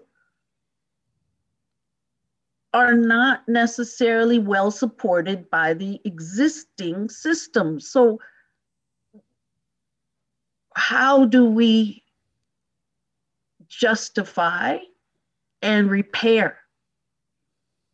We need to look at what we're doing because what we're doing post COVID seems to be quite a bit of it. Let's get back to normal. Well, what COVID is teaching us is that normal isn't satisfactory. The challenge is how are we going to agree on what is? And how do we do it in a way that is respectful of all of our citizens? I'm not sure on what the answer is. Yeah. I'll tell you right now, I don't know. Don't know. And it's hard to change. It's hard to consider when it's your child that perhaps not having a swim team so that another school can have computers is the best option for your child. Is the best option for society these are difficult challenges. So, but we shouldn't let difficult stop us from looking at change. We've done difficult we in our history. That's right. Yeah. So, I mean, to say that. So, I guess the one thing I just want to put on the table too, and just so um, listeners, and we've already kind of talked about this. So, and, and Janelle and I talked about it before. And so we just went through the Budda Baker. I told her about what happened with George and Budda Baker and that tackle and then the fan and the racist comments that came out about that and um, our response and the Niners' response to that. So, just kind of the reality of the systemic racism. And by that, you know, and I think looking about that, we were talking beforehand, but the post World War II stuff that came out about the programs that were there to help rebuild the country and put things back in order.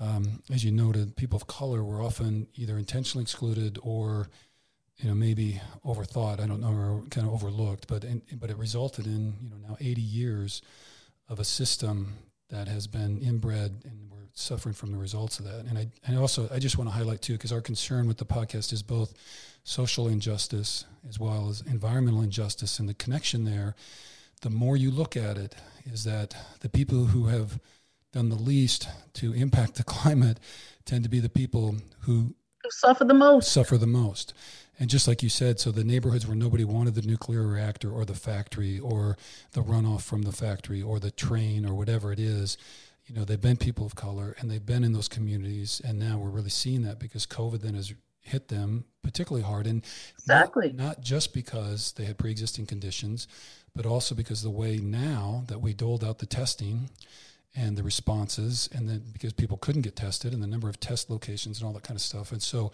there's just a whole deep web of those kind of things. But like you said, and let me let me just point out too, when we look at who's dying from COVID, and and let me be clear, you know, at BCS, uh, we had staff working throughout this period because we run shelters.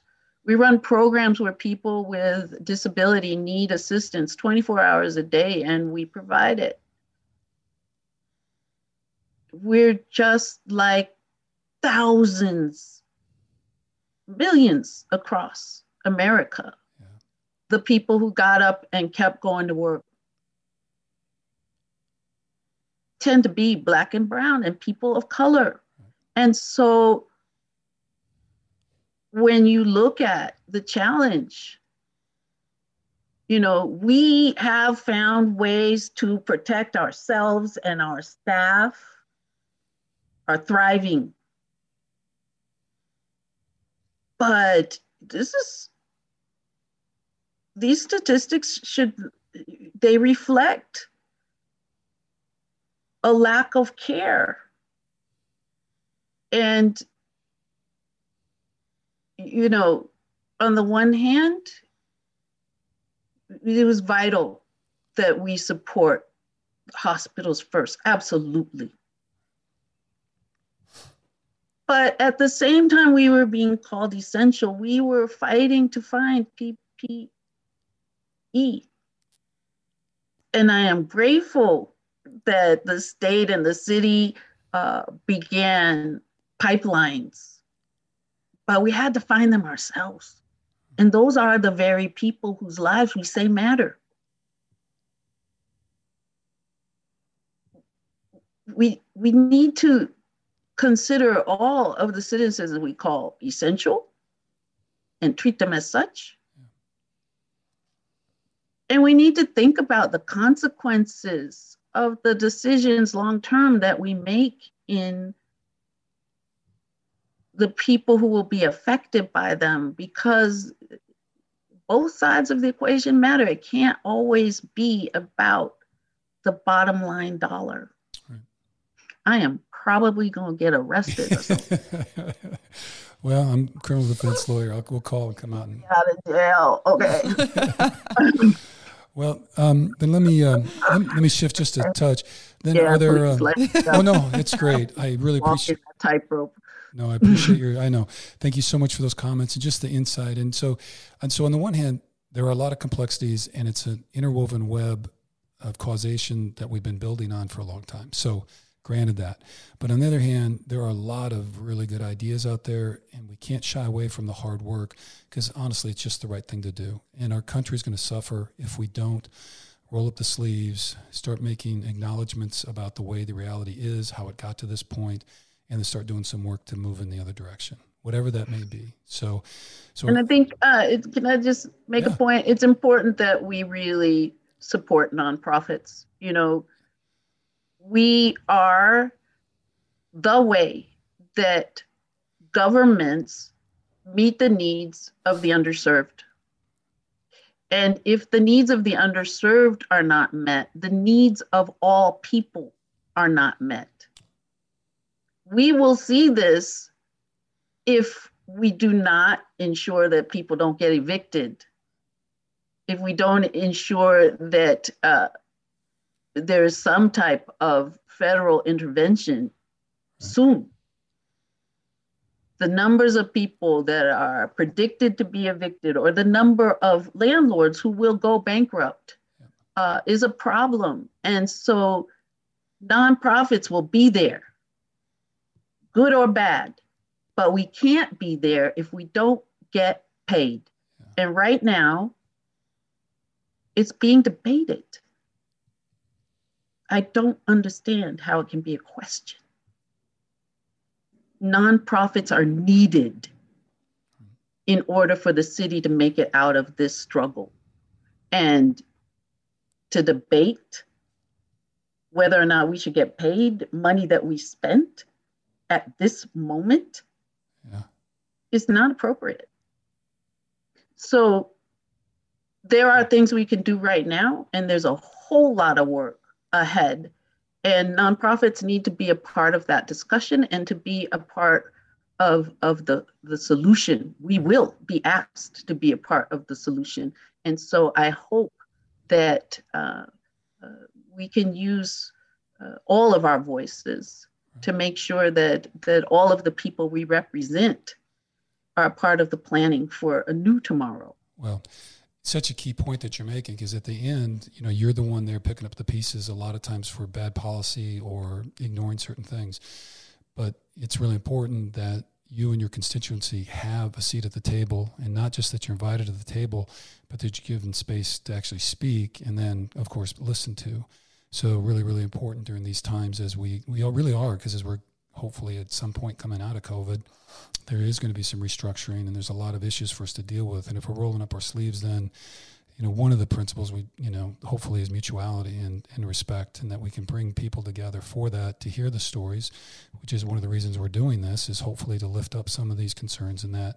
So, so thank you for those things. So how about then, what would you tell, so people are hearing this and they go, wow, those guys are amazing and they're going, "How can I help? What can I do for BCS over there in Brooklyn?" So, what, what what, would you tell people as far as either kind of causation and systemic issues, and or just getting involved or donating or whatever? So, what, what can people do to help? There's so many different ways that people can help um, BCS and Brooklyn in general. Uh, we have a robust volunteer program that uh, will welcome any and all callers.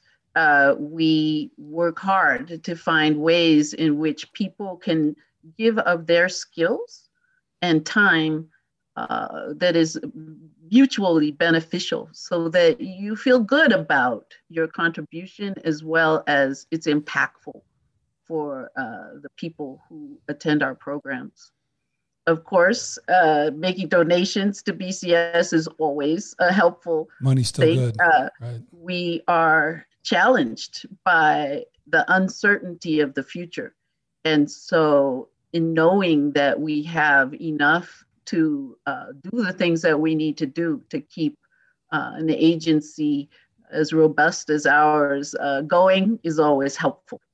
Um, your dollars contribute not only to uh, ensuring that that people like the families that I spoke of before have the electronic equipment they need to bridge the digital divide to making sure that I have time to be on a talk show with right. you and Thank um, you very much. Right.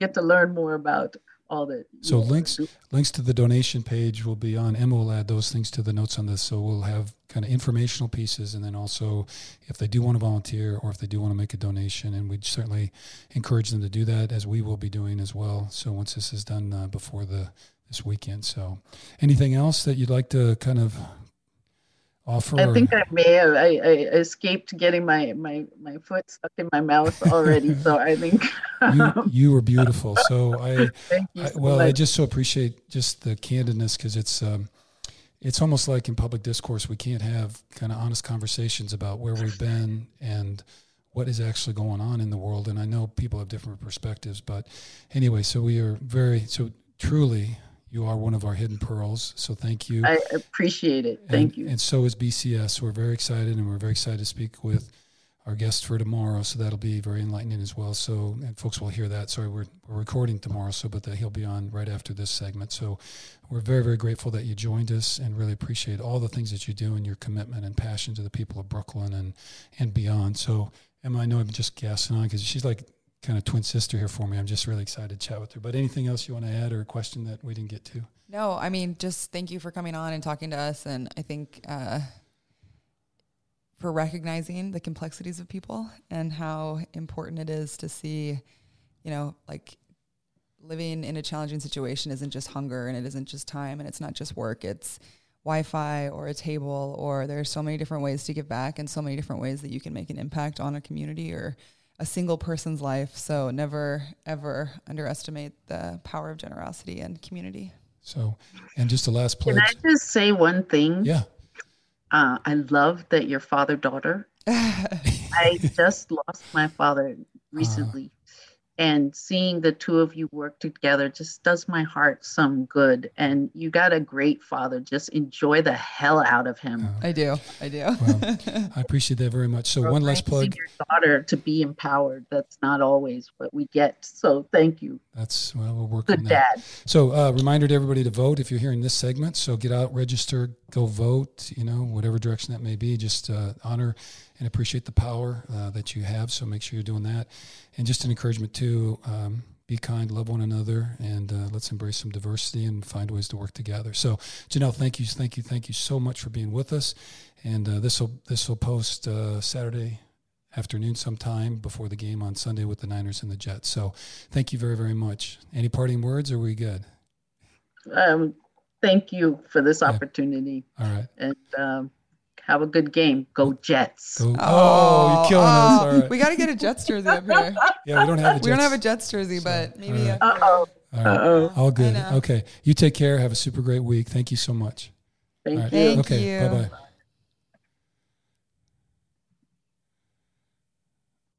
Can I just end? Yeah, you click it. All right. See? Good job.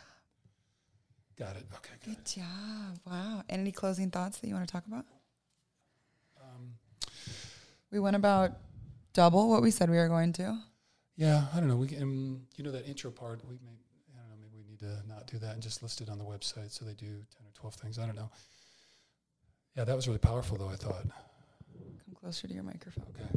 Well, you moved it down. I had it way up.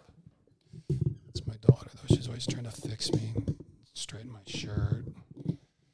All that kind And then make sure we're looking at the Oh, one in the ring, not that. Okay. We got two. I just wanted to see what we look like. Um, the phone in the ring or the phone? In the ring. That's just a mirror. Yeah, we've been in the ring. So, uh, no, that was great. I'm looking forward to um, talking with their client tomorrow. Yeah. it should be enlightening as far as that goes, but they do a whole bunch of things.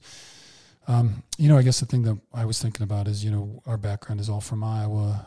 I spent a little time in Wisconsin and Minnesota and that. And, you know, urban for me was, you know, like Madison or Norman, Oklahoma when we lived there. So, um, the density of New York and Brooklyn and the Bronx and you know all that is just such a you know I've certainly visited and been there, but not for very extended periods of time. So I just uh, life there and her ability to share that with us I thought was really really helpful. So anyway, so glad we had a chance to share those stories and look at some of those issues.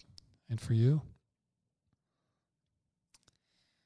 Yeah, I think it's uh, it's really interesting. I'm so glad that we're doing this and following the schedule and looking at different teams and different communities because one community's challenges, you know, strengths and challenges are so different than what we grew up in. yeah, Um, we were homeschooled. George and I were on a farm for most of our lives.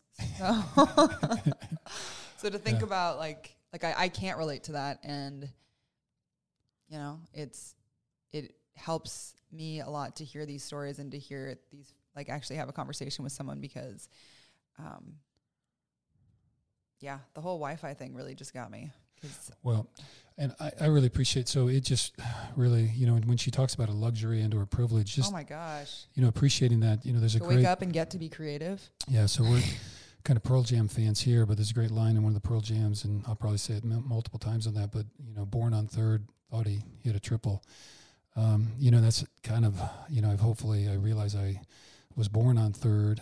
I didn't actually hit the triple. I just landed there, and so I feel like I've really accomplished a lot. And I just, I think it's a great recognition of just you know, in certain settings, um, how advantageous you know our, our family backgrounds and those kind of things are, and how difficult it is to overcome some of those things. And not that people haven't, and not that they can't, and you know you have to if that's where you're at. But at the same time, noting that there are some structural issues that make some things difficult. So, anyway, good for, good for all of us there a little bit. So, okay, signing off, and then uh, well, up next then is uh, we- we'll be interviewing a client, and we'll come right back to you after these important messages from our sponsors.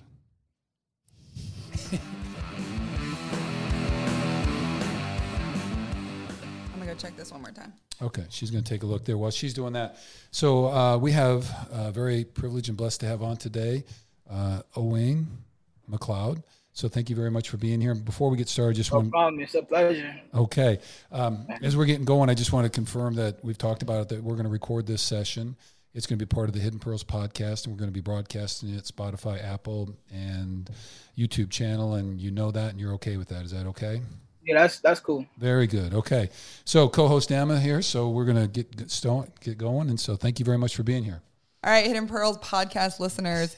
Uh, today we have with us Owain McLeod. He has the perspective of a client and as a staff. Uh, before joining the BCS staff as activity specialist, he was a client and attended the Brooklyn High School for Leadership and Community Development. So, very excited that we have both perspectives today.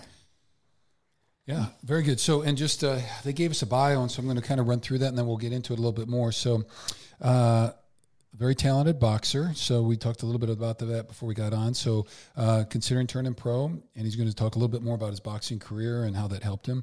Uh, reports being bullied and getting into fights at the middle school. Uh, and one day he was researching self defense techniques and saw boxing videos and was interested. And one of the teachers saw him carrying around a book about boxing and then introduced him to a boxing coach. So we'll come back to that right. story. So very cool there. So he's kind of found a way into sports and that, uh, and describes that as a pivotal turning point in his life. Uh, he and his mom immigrated to the United States from Jamaica when you were 12 years old, and describes that transition as very difficult. Uh, but also says that the place they left behind had no hope. So we can chat a little bit about that. Owen also had a sense of personal style and liked to wear suits to school, always looking good in the styles. Uh, but that didn't go over very good with some of the classmates in New York. And uh, all those teachers, I bet they really did appreciate that. So, uh, also, when you first got here, had a bit of an accent, and that contributed to being a victim of bullying at the school. So, in response to all that, I had some anger issues. I used to react to everything, got upset, and boxing helped me a lot. It disciplined me. I think every kid should learn self defense, not to beat up on people, but to be able to control yourself. So, very wise words there. And again, we want to talk about some of the boxing stuff.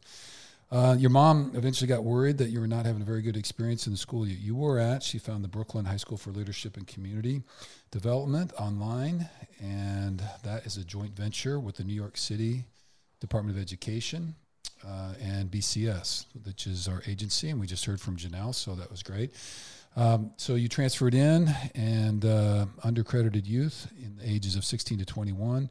And um, she got you into school and you went through. And then I understand you graduated in June of th- 2019. So congratulations on graduation. Thank you, man. And Appreciate then, it. And then we're going to get updated on what you've been doing since then. And and as Emma said at the beginning, um, Wayne also is now employed with BCS, and so he's going to talk a little bit about his life with that. So, hand it back to Emma, and we can kind of we'll get going. So, thank you so much for being with us and taking no this problem, time. man. It's my pleasure, man. Okay. Um, yeah, so earlier on the podcast, we recorded this yesterday, uh, Janelle's interview, but we had a great conversation with Janelle and learned a ton about BCS and all the different programs and how you really, really serve the community. Um, so we understand that you're a graduate of the high school, as we just said. Um, when did you first enroll there? Um, I enrolled, I enrolled in um 2015, but um before I enrolled there, I was in a different school. Yeah. So I had my freshman year in that school. And that's with the suits and everything. Yeah, after that incident happened in my freshman year, that's when I enrolled to uh, Brooklyn Community Services School. Right. Brooklyn Leadership. And so when was it that you started to find boxing and like what was can you talk about that process? Um I started at the age of 16 when I was in middle school, but uh do you want to know like the whole incident that happened and what caused me to start it? Yeah. Yeah. Loved it. All right, so what happened was um when I migrated to when I migrated to the States from Jamaica, it was like really difficult for me to like get accustomed to everything which is was a language and just society in general. So um it's like to certain people I wasn't I wasn't really what they wanted me to be because of how I was raised in my country. So I couldn't really understand the words. Like I couldn't really understand specific words that like Americans would say, you know, like like high level languages because my education level wasn't up there like that because in Jamaica I had to I didn't have it like that. My family didn't have it like that. So when I came here, it's just a whole new society to me. I had to deal with bullies, bullying every day. Where like I would be in class and like I'd be trying to answer questions that the teacher may ask me, and they would just make fun of me because I would give them the wrong answer. So it's like that that was one of the reasons why and then like it got worse like everybody think they could just walk all over me you know so it was one day where it was this one specific kid that was picking on me after school I saw his dad, and I told his dad, um, I want to fight your son. You know, I said I want to fight your son, and then he said, "You want to fight my son?" And I said, "Yes, I want to fight your son." And then um, we got into it, and then um, during the fight, he caught me and I caught him, so it was technically even. And um, that same day, I went home and I did push-ups. I was just trying to work out. I didn't know nothing about fighting. I was just like trying to watch videos and you know, the, just like trying to get to it, you know. So, and then I realized that I was really like into it. Like I really wanted to do it. Like, and then I actually I was looking up gyms and I walked to I um I found this gym called Cherry Street Boxing Gym.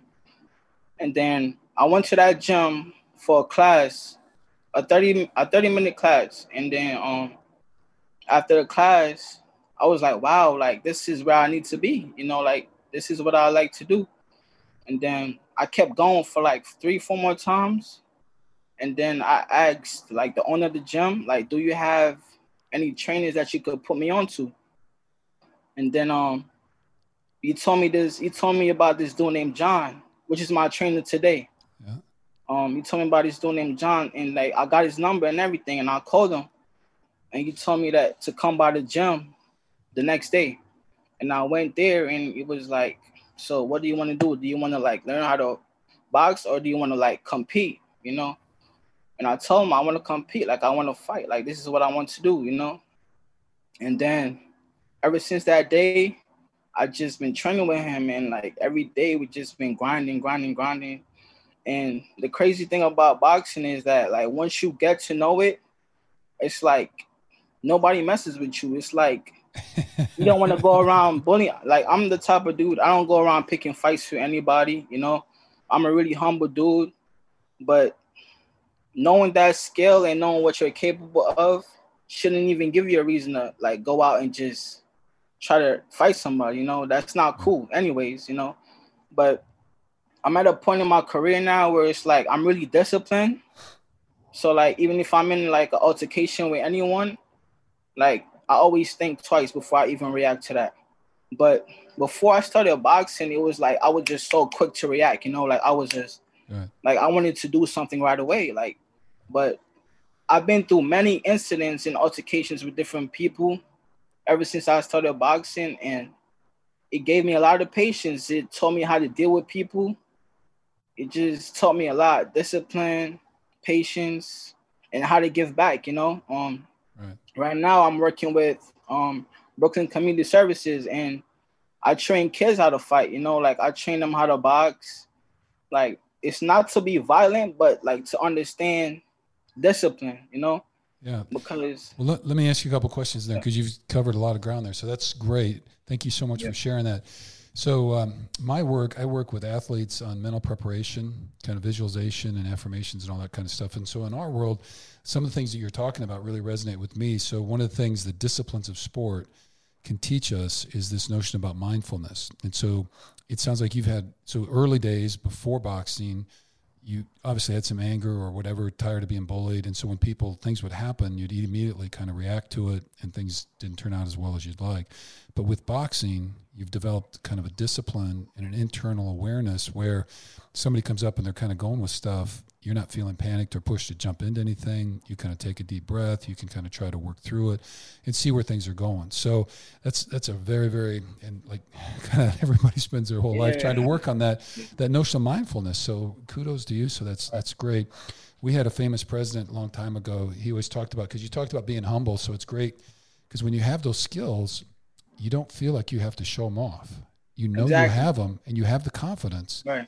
But yet you don't have to be flaring it out. You know, so it's like yeah, exactly, yeah. exactly. So he, this president, he always talked about, you know, speak softly but carry a big stick. You know, it's like, you know, be prepared to go to fight if you have to, but like, yeah, you definitely. but you don't have to lead with that. You know what I mean? Exactly. We, we, we, we want to get along with people, get our work done, do kind of things. And so that, Exactly. that's really cool. So I appreciate you sharing kind of that mindfulness and the role that boxing has had in your life. No And- problem, man. Then you got some people really that um that just do it just just to beat on other people, which is not cool at all. And I never respect somebody like that, you know, right. Yeah. because you having a skill and you want to use that against people that that doesn't have that skill. That's just so unfair and it's never cool. And you know, I'm like, I would never respect somebody that does that. Yeah. So, Well, the world feels violent enough the way it is, and so we, you know, Yeah. it's good to have some peacemakers that have skills, though. So that's good. So anyway, so I kind of jumped in. And where No, are you? great. there? It's great. Um, well, yeah. I mean, only last comment on that is I think it's. I feel like the more that you know your own power, the more that you can stand in your power and you can use it in. It's just that that control, the kind of that idea of this extra energy and power, and you can direct it either into someone else or into your career, into your dreams, and um, right, right. yeah, I think it's really cool that you're teaching that at BCS and empowering, like literally physically empowering Definitely, people definitely. to feel Yeah. their bodies and um, I mean, and even like, because I teach yoga, and the other side of what we do is yoga, and it's a different sort of meditation. But I have a lot of Yeah. friends who box and who are into MMA and fighting, and they explain that same sort of flow state where you just kind of get into it and you can transition, and then everything just kind of flows together. So, um, Just respond. you respond. guys do yoga. That's really dope. That's cool. I always Yeah. wanted to do it, though, but I never really got the chance to. But it's really dope. It clears your mind. You know, yeah. it frees everything. Like, I really would be interested in doing that. Well, we have some videos, so I'll send them to you after we're Yeah. done. So All right, on our other that'd be website, dope. she'll send them to you. So yeah, we've got actually be s- dope. Thank we got some 15 minute ones up there that you could at least give it a try. So what I, you know, I wanted to ask is, um, so it sounds like I don't want to call it like you had anger issues, but it sounded like you you know got pushed. Your buttons could get pushed a little bit, and you got upset when you transitioned over to uh, the new high school with the BCS high school. Um, what other were there other things going on in your life that made you know being in school difficult? So it sounds like you were getting bullied, that you were trying to participate in classes, um, and then the language issues. So were there other things though that were you know not happening? Um, yeah, um, and that goes back to like um bullying. You know, it goes back to where I feel like people would try to like disrespect me and just look at me as I'm different or I'm not good enough. You know, so like all that pain and everything that that's been happening in my life. Like all that pain from going up in Jamaica, like not having it like that and just like have to like go go out and get what you want. You know, like everything it just boils up in one and i'm the type of person that like i don't really express myself to people so i would just hold things in and just hold it in and hold it in and just like let it all out one day you know right. so um so yeah that definitely had a big impact on on um being in high school and because i was so feared of that happening again you know like i grew out of that so it's like i wanted to like keep my guard up and make sure that nobody else in there could walk all over me like that again you know Right. Yeah. Okay. Um, well, I I wanted to ask you just well then so when you went to got to the new high school, um, the leadership community development school with BCS, um, how how was that environment different and how did it help you make that transition? Because I know that you said boxing, but it sounds like the environment there at the high school was really like the environment in, in that in um Brooklyn Community Service, I mean Brooklyn Leadership Forum, it was just like it was amazing. Like the teachers, teachers was amazing. It's like you went to school with family, you know. Like they all treat you with respect. They all want to make sure you do the right thing. They all want to be. They all want to push you to be great, you know. And I could honestly say that if it wasn't for them, if it wasn't for them and the support that I've got in that school, I probably wouldn't be able to graduate, you know.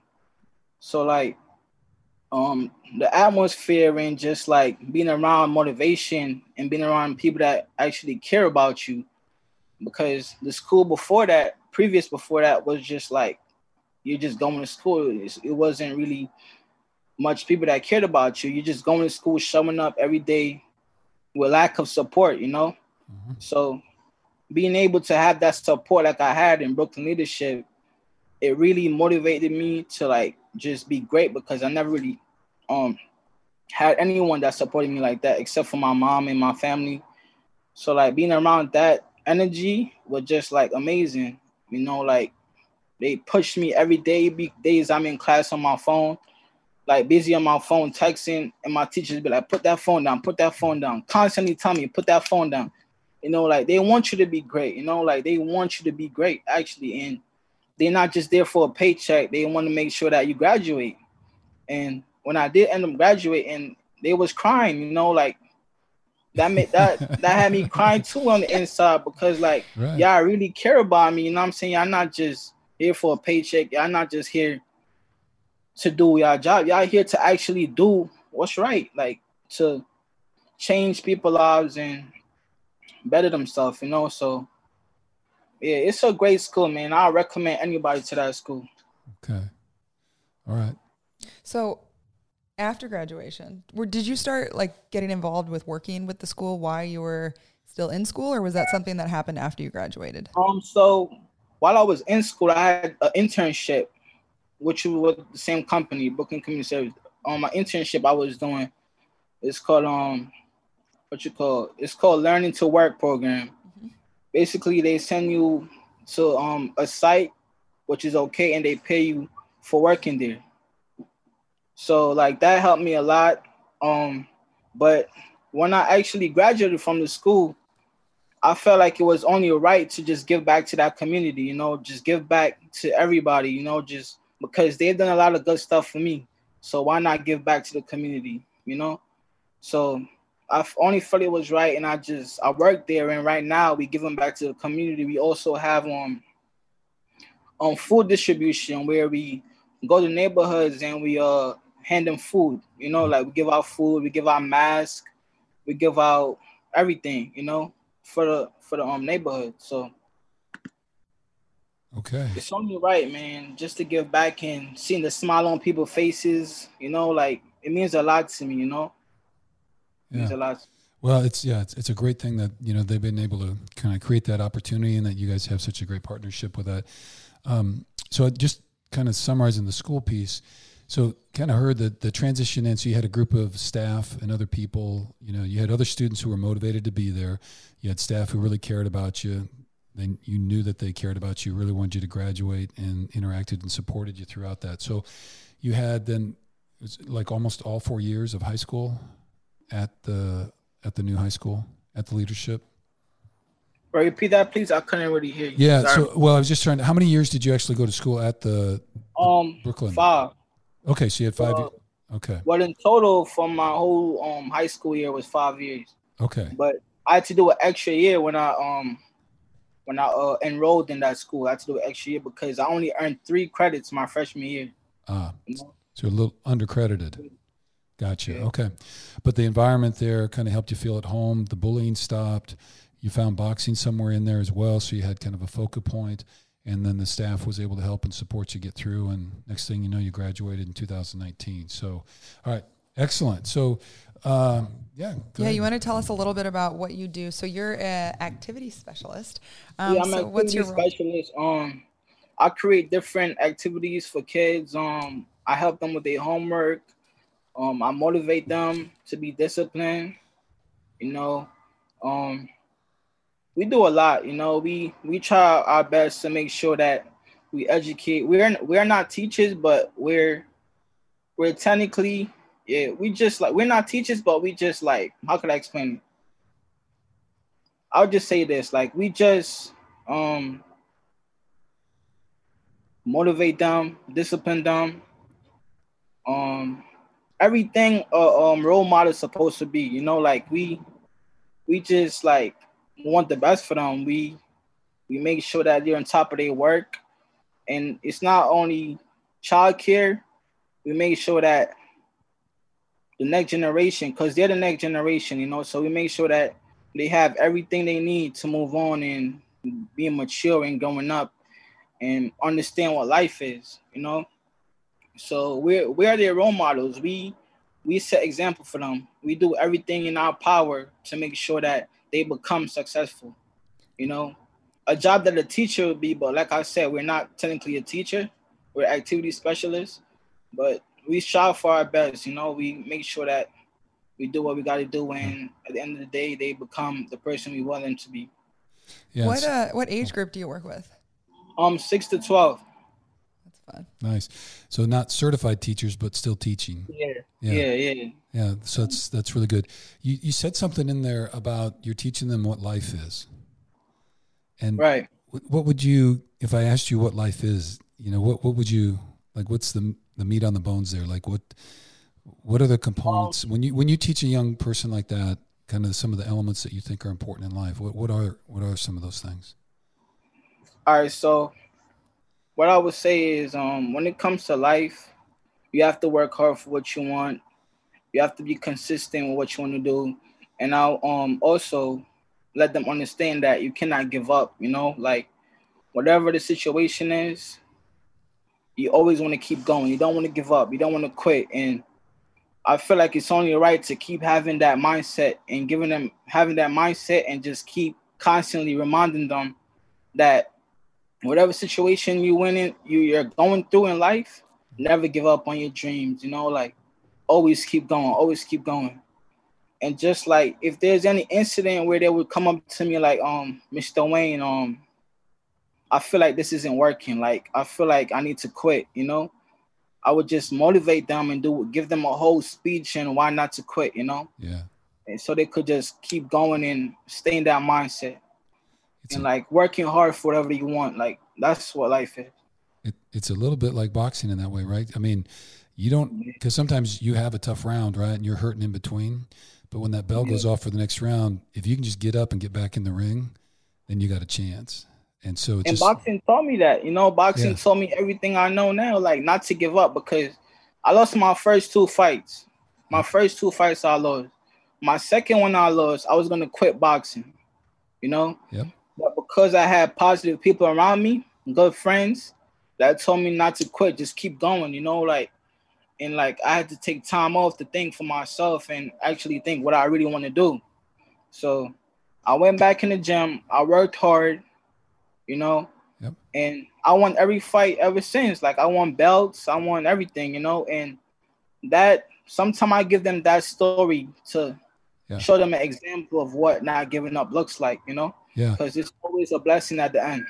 Well, and you know, Owen, that's what you've talked about is so important because, like, people get so paranoid or fearful of failure. You know, like, and so we go and we try something new because you were new at boxing, and so your first two bouts, and so you don't win. Well, Right. Not, really. That you know, I mean, that happens. Okay, so what does that mean? You can't be a great boxer? Of course not. And you've already shown that. And so, if we can help people understand that failure is just it's like a foundational piece. You yeah, gotta- fa- you- failure is failure is one of the most important things, you- you know. you- you- because you could win all you want, you could win everything you want, but you would never understand what it feels like to lose something and have to start all over again. When you have that determination when you lose, that when you have that, nobody can beat that. You know, like you Yeah. you're gonna accept your losses, your losses, just like you accept your wins. Yep. You know, so Yeah. it's always a lesson. It's never a loss. right. I just heard this quote and it said every master is it was a disaster or like every master started as a disaster and you know Definitely, definitely. Yeah. And those that beat me, like I'll I'll beat them in rematches. You know, like go. because I worked I worked hard, you know, I worked hard for what I wanted. And I either go all in or just not do it at all. And Yeah. that's the decision I had to make, what I really wanted to do. Okay. And I went all out and just like can't nobody mess with me. Now like you're going. Ah. All right. I like it. All right. Well, good. Well, um, let me just, um, you know, in your employment with BCS and the work that you're doing in, in that role, so you're working with those young younger kids. Um, are there any kind of kind of chronic issues or you know things that you're seeing with those young people that you're working with? You know, kind of from a like a big picture perspective. I mean, is there something you know things that go on that really challenge young people in that category that make life difficult? um sometimes I would look on their faces and I just know like they're going through stuff. Either either it's at home or school. Okay. you know, and I could just tell like they're going through some stuff. Um, because as a kid, you're not supposed to look depressed. Supposed to be happy, you know. Right. So like Yeah. sometimes it's just like I be seeing it on their faces, and I just be trying to talk to them like, is everything all right? But you know, sometimes it's kind of personal, so they don't they don't really feel comfortable telling, talking. So I just like let them know like I'm always here if you need my support, you know. If it's a really big issue, I would just bring it up to my my boss, you know Okay. and let him know like you need to put an eye on this. But um but that definitely has a big impact on like living at home and being around certain type of energy and people, you know. Right. Surrounding yourself with positive people that are all trying to get somewhere and have Definitely. goals and focused and those kind of things. Definitely. All right. So, for our audience who's watching this, uh, what would do you have any requests or suggestions to them? I mean, how how could people help the people in Brooklyn and or BCS and the work that you guys are doing. So, what are some things that you might recommend to people if they're interested and want to try to reach out and help? Um, I would recommend that people like um check out check out um what BCS is about because BCS has a lot of great offers. You know, like it's life changing. You know, um, it's just a lot that they have a lot of opportunities. You know, a lot like a lot, and it's like a lot of people don't really know about it, but I'm pretty I'm pretty confident that if they do get to know about it, they will spread the word. You know, like make sure that because like it's a lot that we offer. You know, we give back to the community, and like like a week ago we had food distribution, and like a lot of people came, but we had a lot of food left.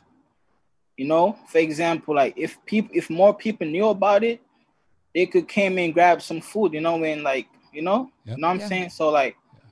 I feel like just to put the word out there about BCS and how and what we do as a community would definitely like help change change the world, you know, like change people's lives and yeah, man, like it's a lot to offer. Okay. Yeah, we did that because we had that conversation um, with Janelle, and so it's a very expansive program BCS runs, and they do a great job with it. So, well, very good. Um, let's see.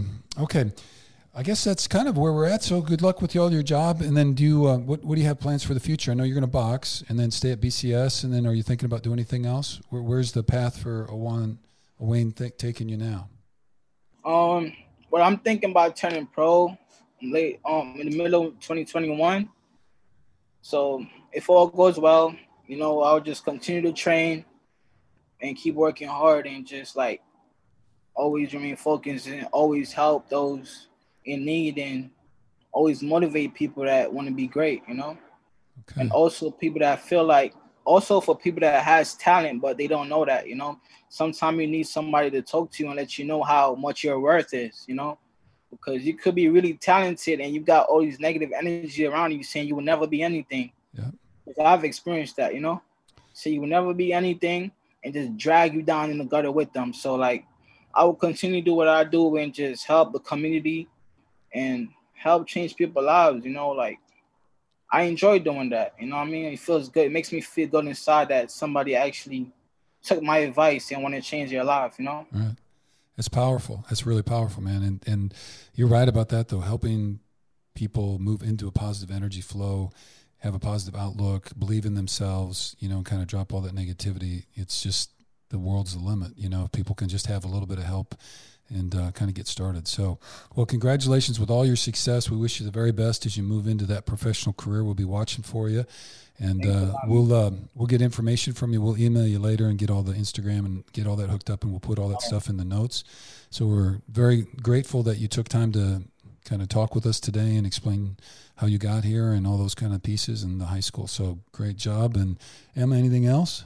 Um, I guess my thing is, uh, I think it's so cool how you've expressed that boxing gave you a vision and how, I mean, I think having a vision, it opens your eyes to how much bigger the world can be. And it helps you to dream bigger, to reach out to people in bigger ways. And so to take that gift and then give it back is Sure. Yeah. it's really really special. So thank you for doing that. Thank you for talking to us. Um, when's your next fight? Um, hopefully November 12th. All right, Okay. we'll follow up with you and All check right. it out. It's coming right up. Okay, well, thank you. thing. Yeah, yeah. yeah. What- Whoever's watching this, like whatever your dream is, whatever your passion is, like keep going, keep striving. You know what I'm saying? There's gonna be negative people trying to bring you down. Just erase that out your head. Keep focused and focus on what you want to do. Follow your heart. You know what I'm saying? Follow what you want to do and just keep working hard and never give up. You know what I mean? Never give up. Keep going, keep striving for greatness. All right. Well, that'll wrap us up here because Wow. that's, that's the I mean, message what we're else giving. do you So, say? all right, That's great. All right, we appreciate it. So never give up, never surrender. Lovely Right? talking to you guys, man. Take care. Be safe. All right, you take care, Thank man. you so Thank you so much. much. All right, bye bye. All right. Wow. Okay then. Oh, that was pretty good.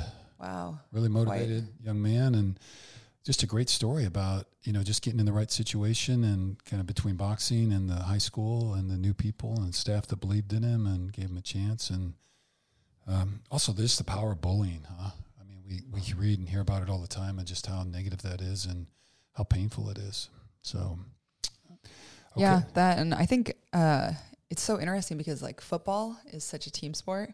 Right. And so, uh, you know, like as he's talking about like being great, have a vision. I like I look on this wall behind us, and I feel like this, like this is one of one of my favorite rooms in our house, obviously because it's a podcast studio now, but also because it's like jerseys and stories and connections of greatness in this room, and it's like everybody who has gone all in on their dreams and gone in hundred percent, and I think it's it's so cool to see that in a different or somebody like going all in and in in the trenches and in that piece where they're working and grinding and you know about to go pro so he's kind of at this massive tipping point and massive tipping point so so very cool okay well good to have a team around you Yeah. even in an individual sport All right, so that'll um, guess wrap up episode two of the Hidden Pearls podcast with Bruce Kittle and Emma Kittle. Emma so Kittle? we appreciate you guys watching and hope you enjoyed it.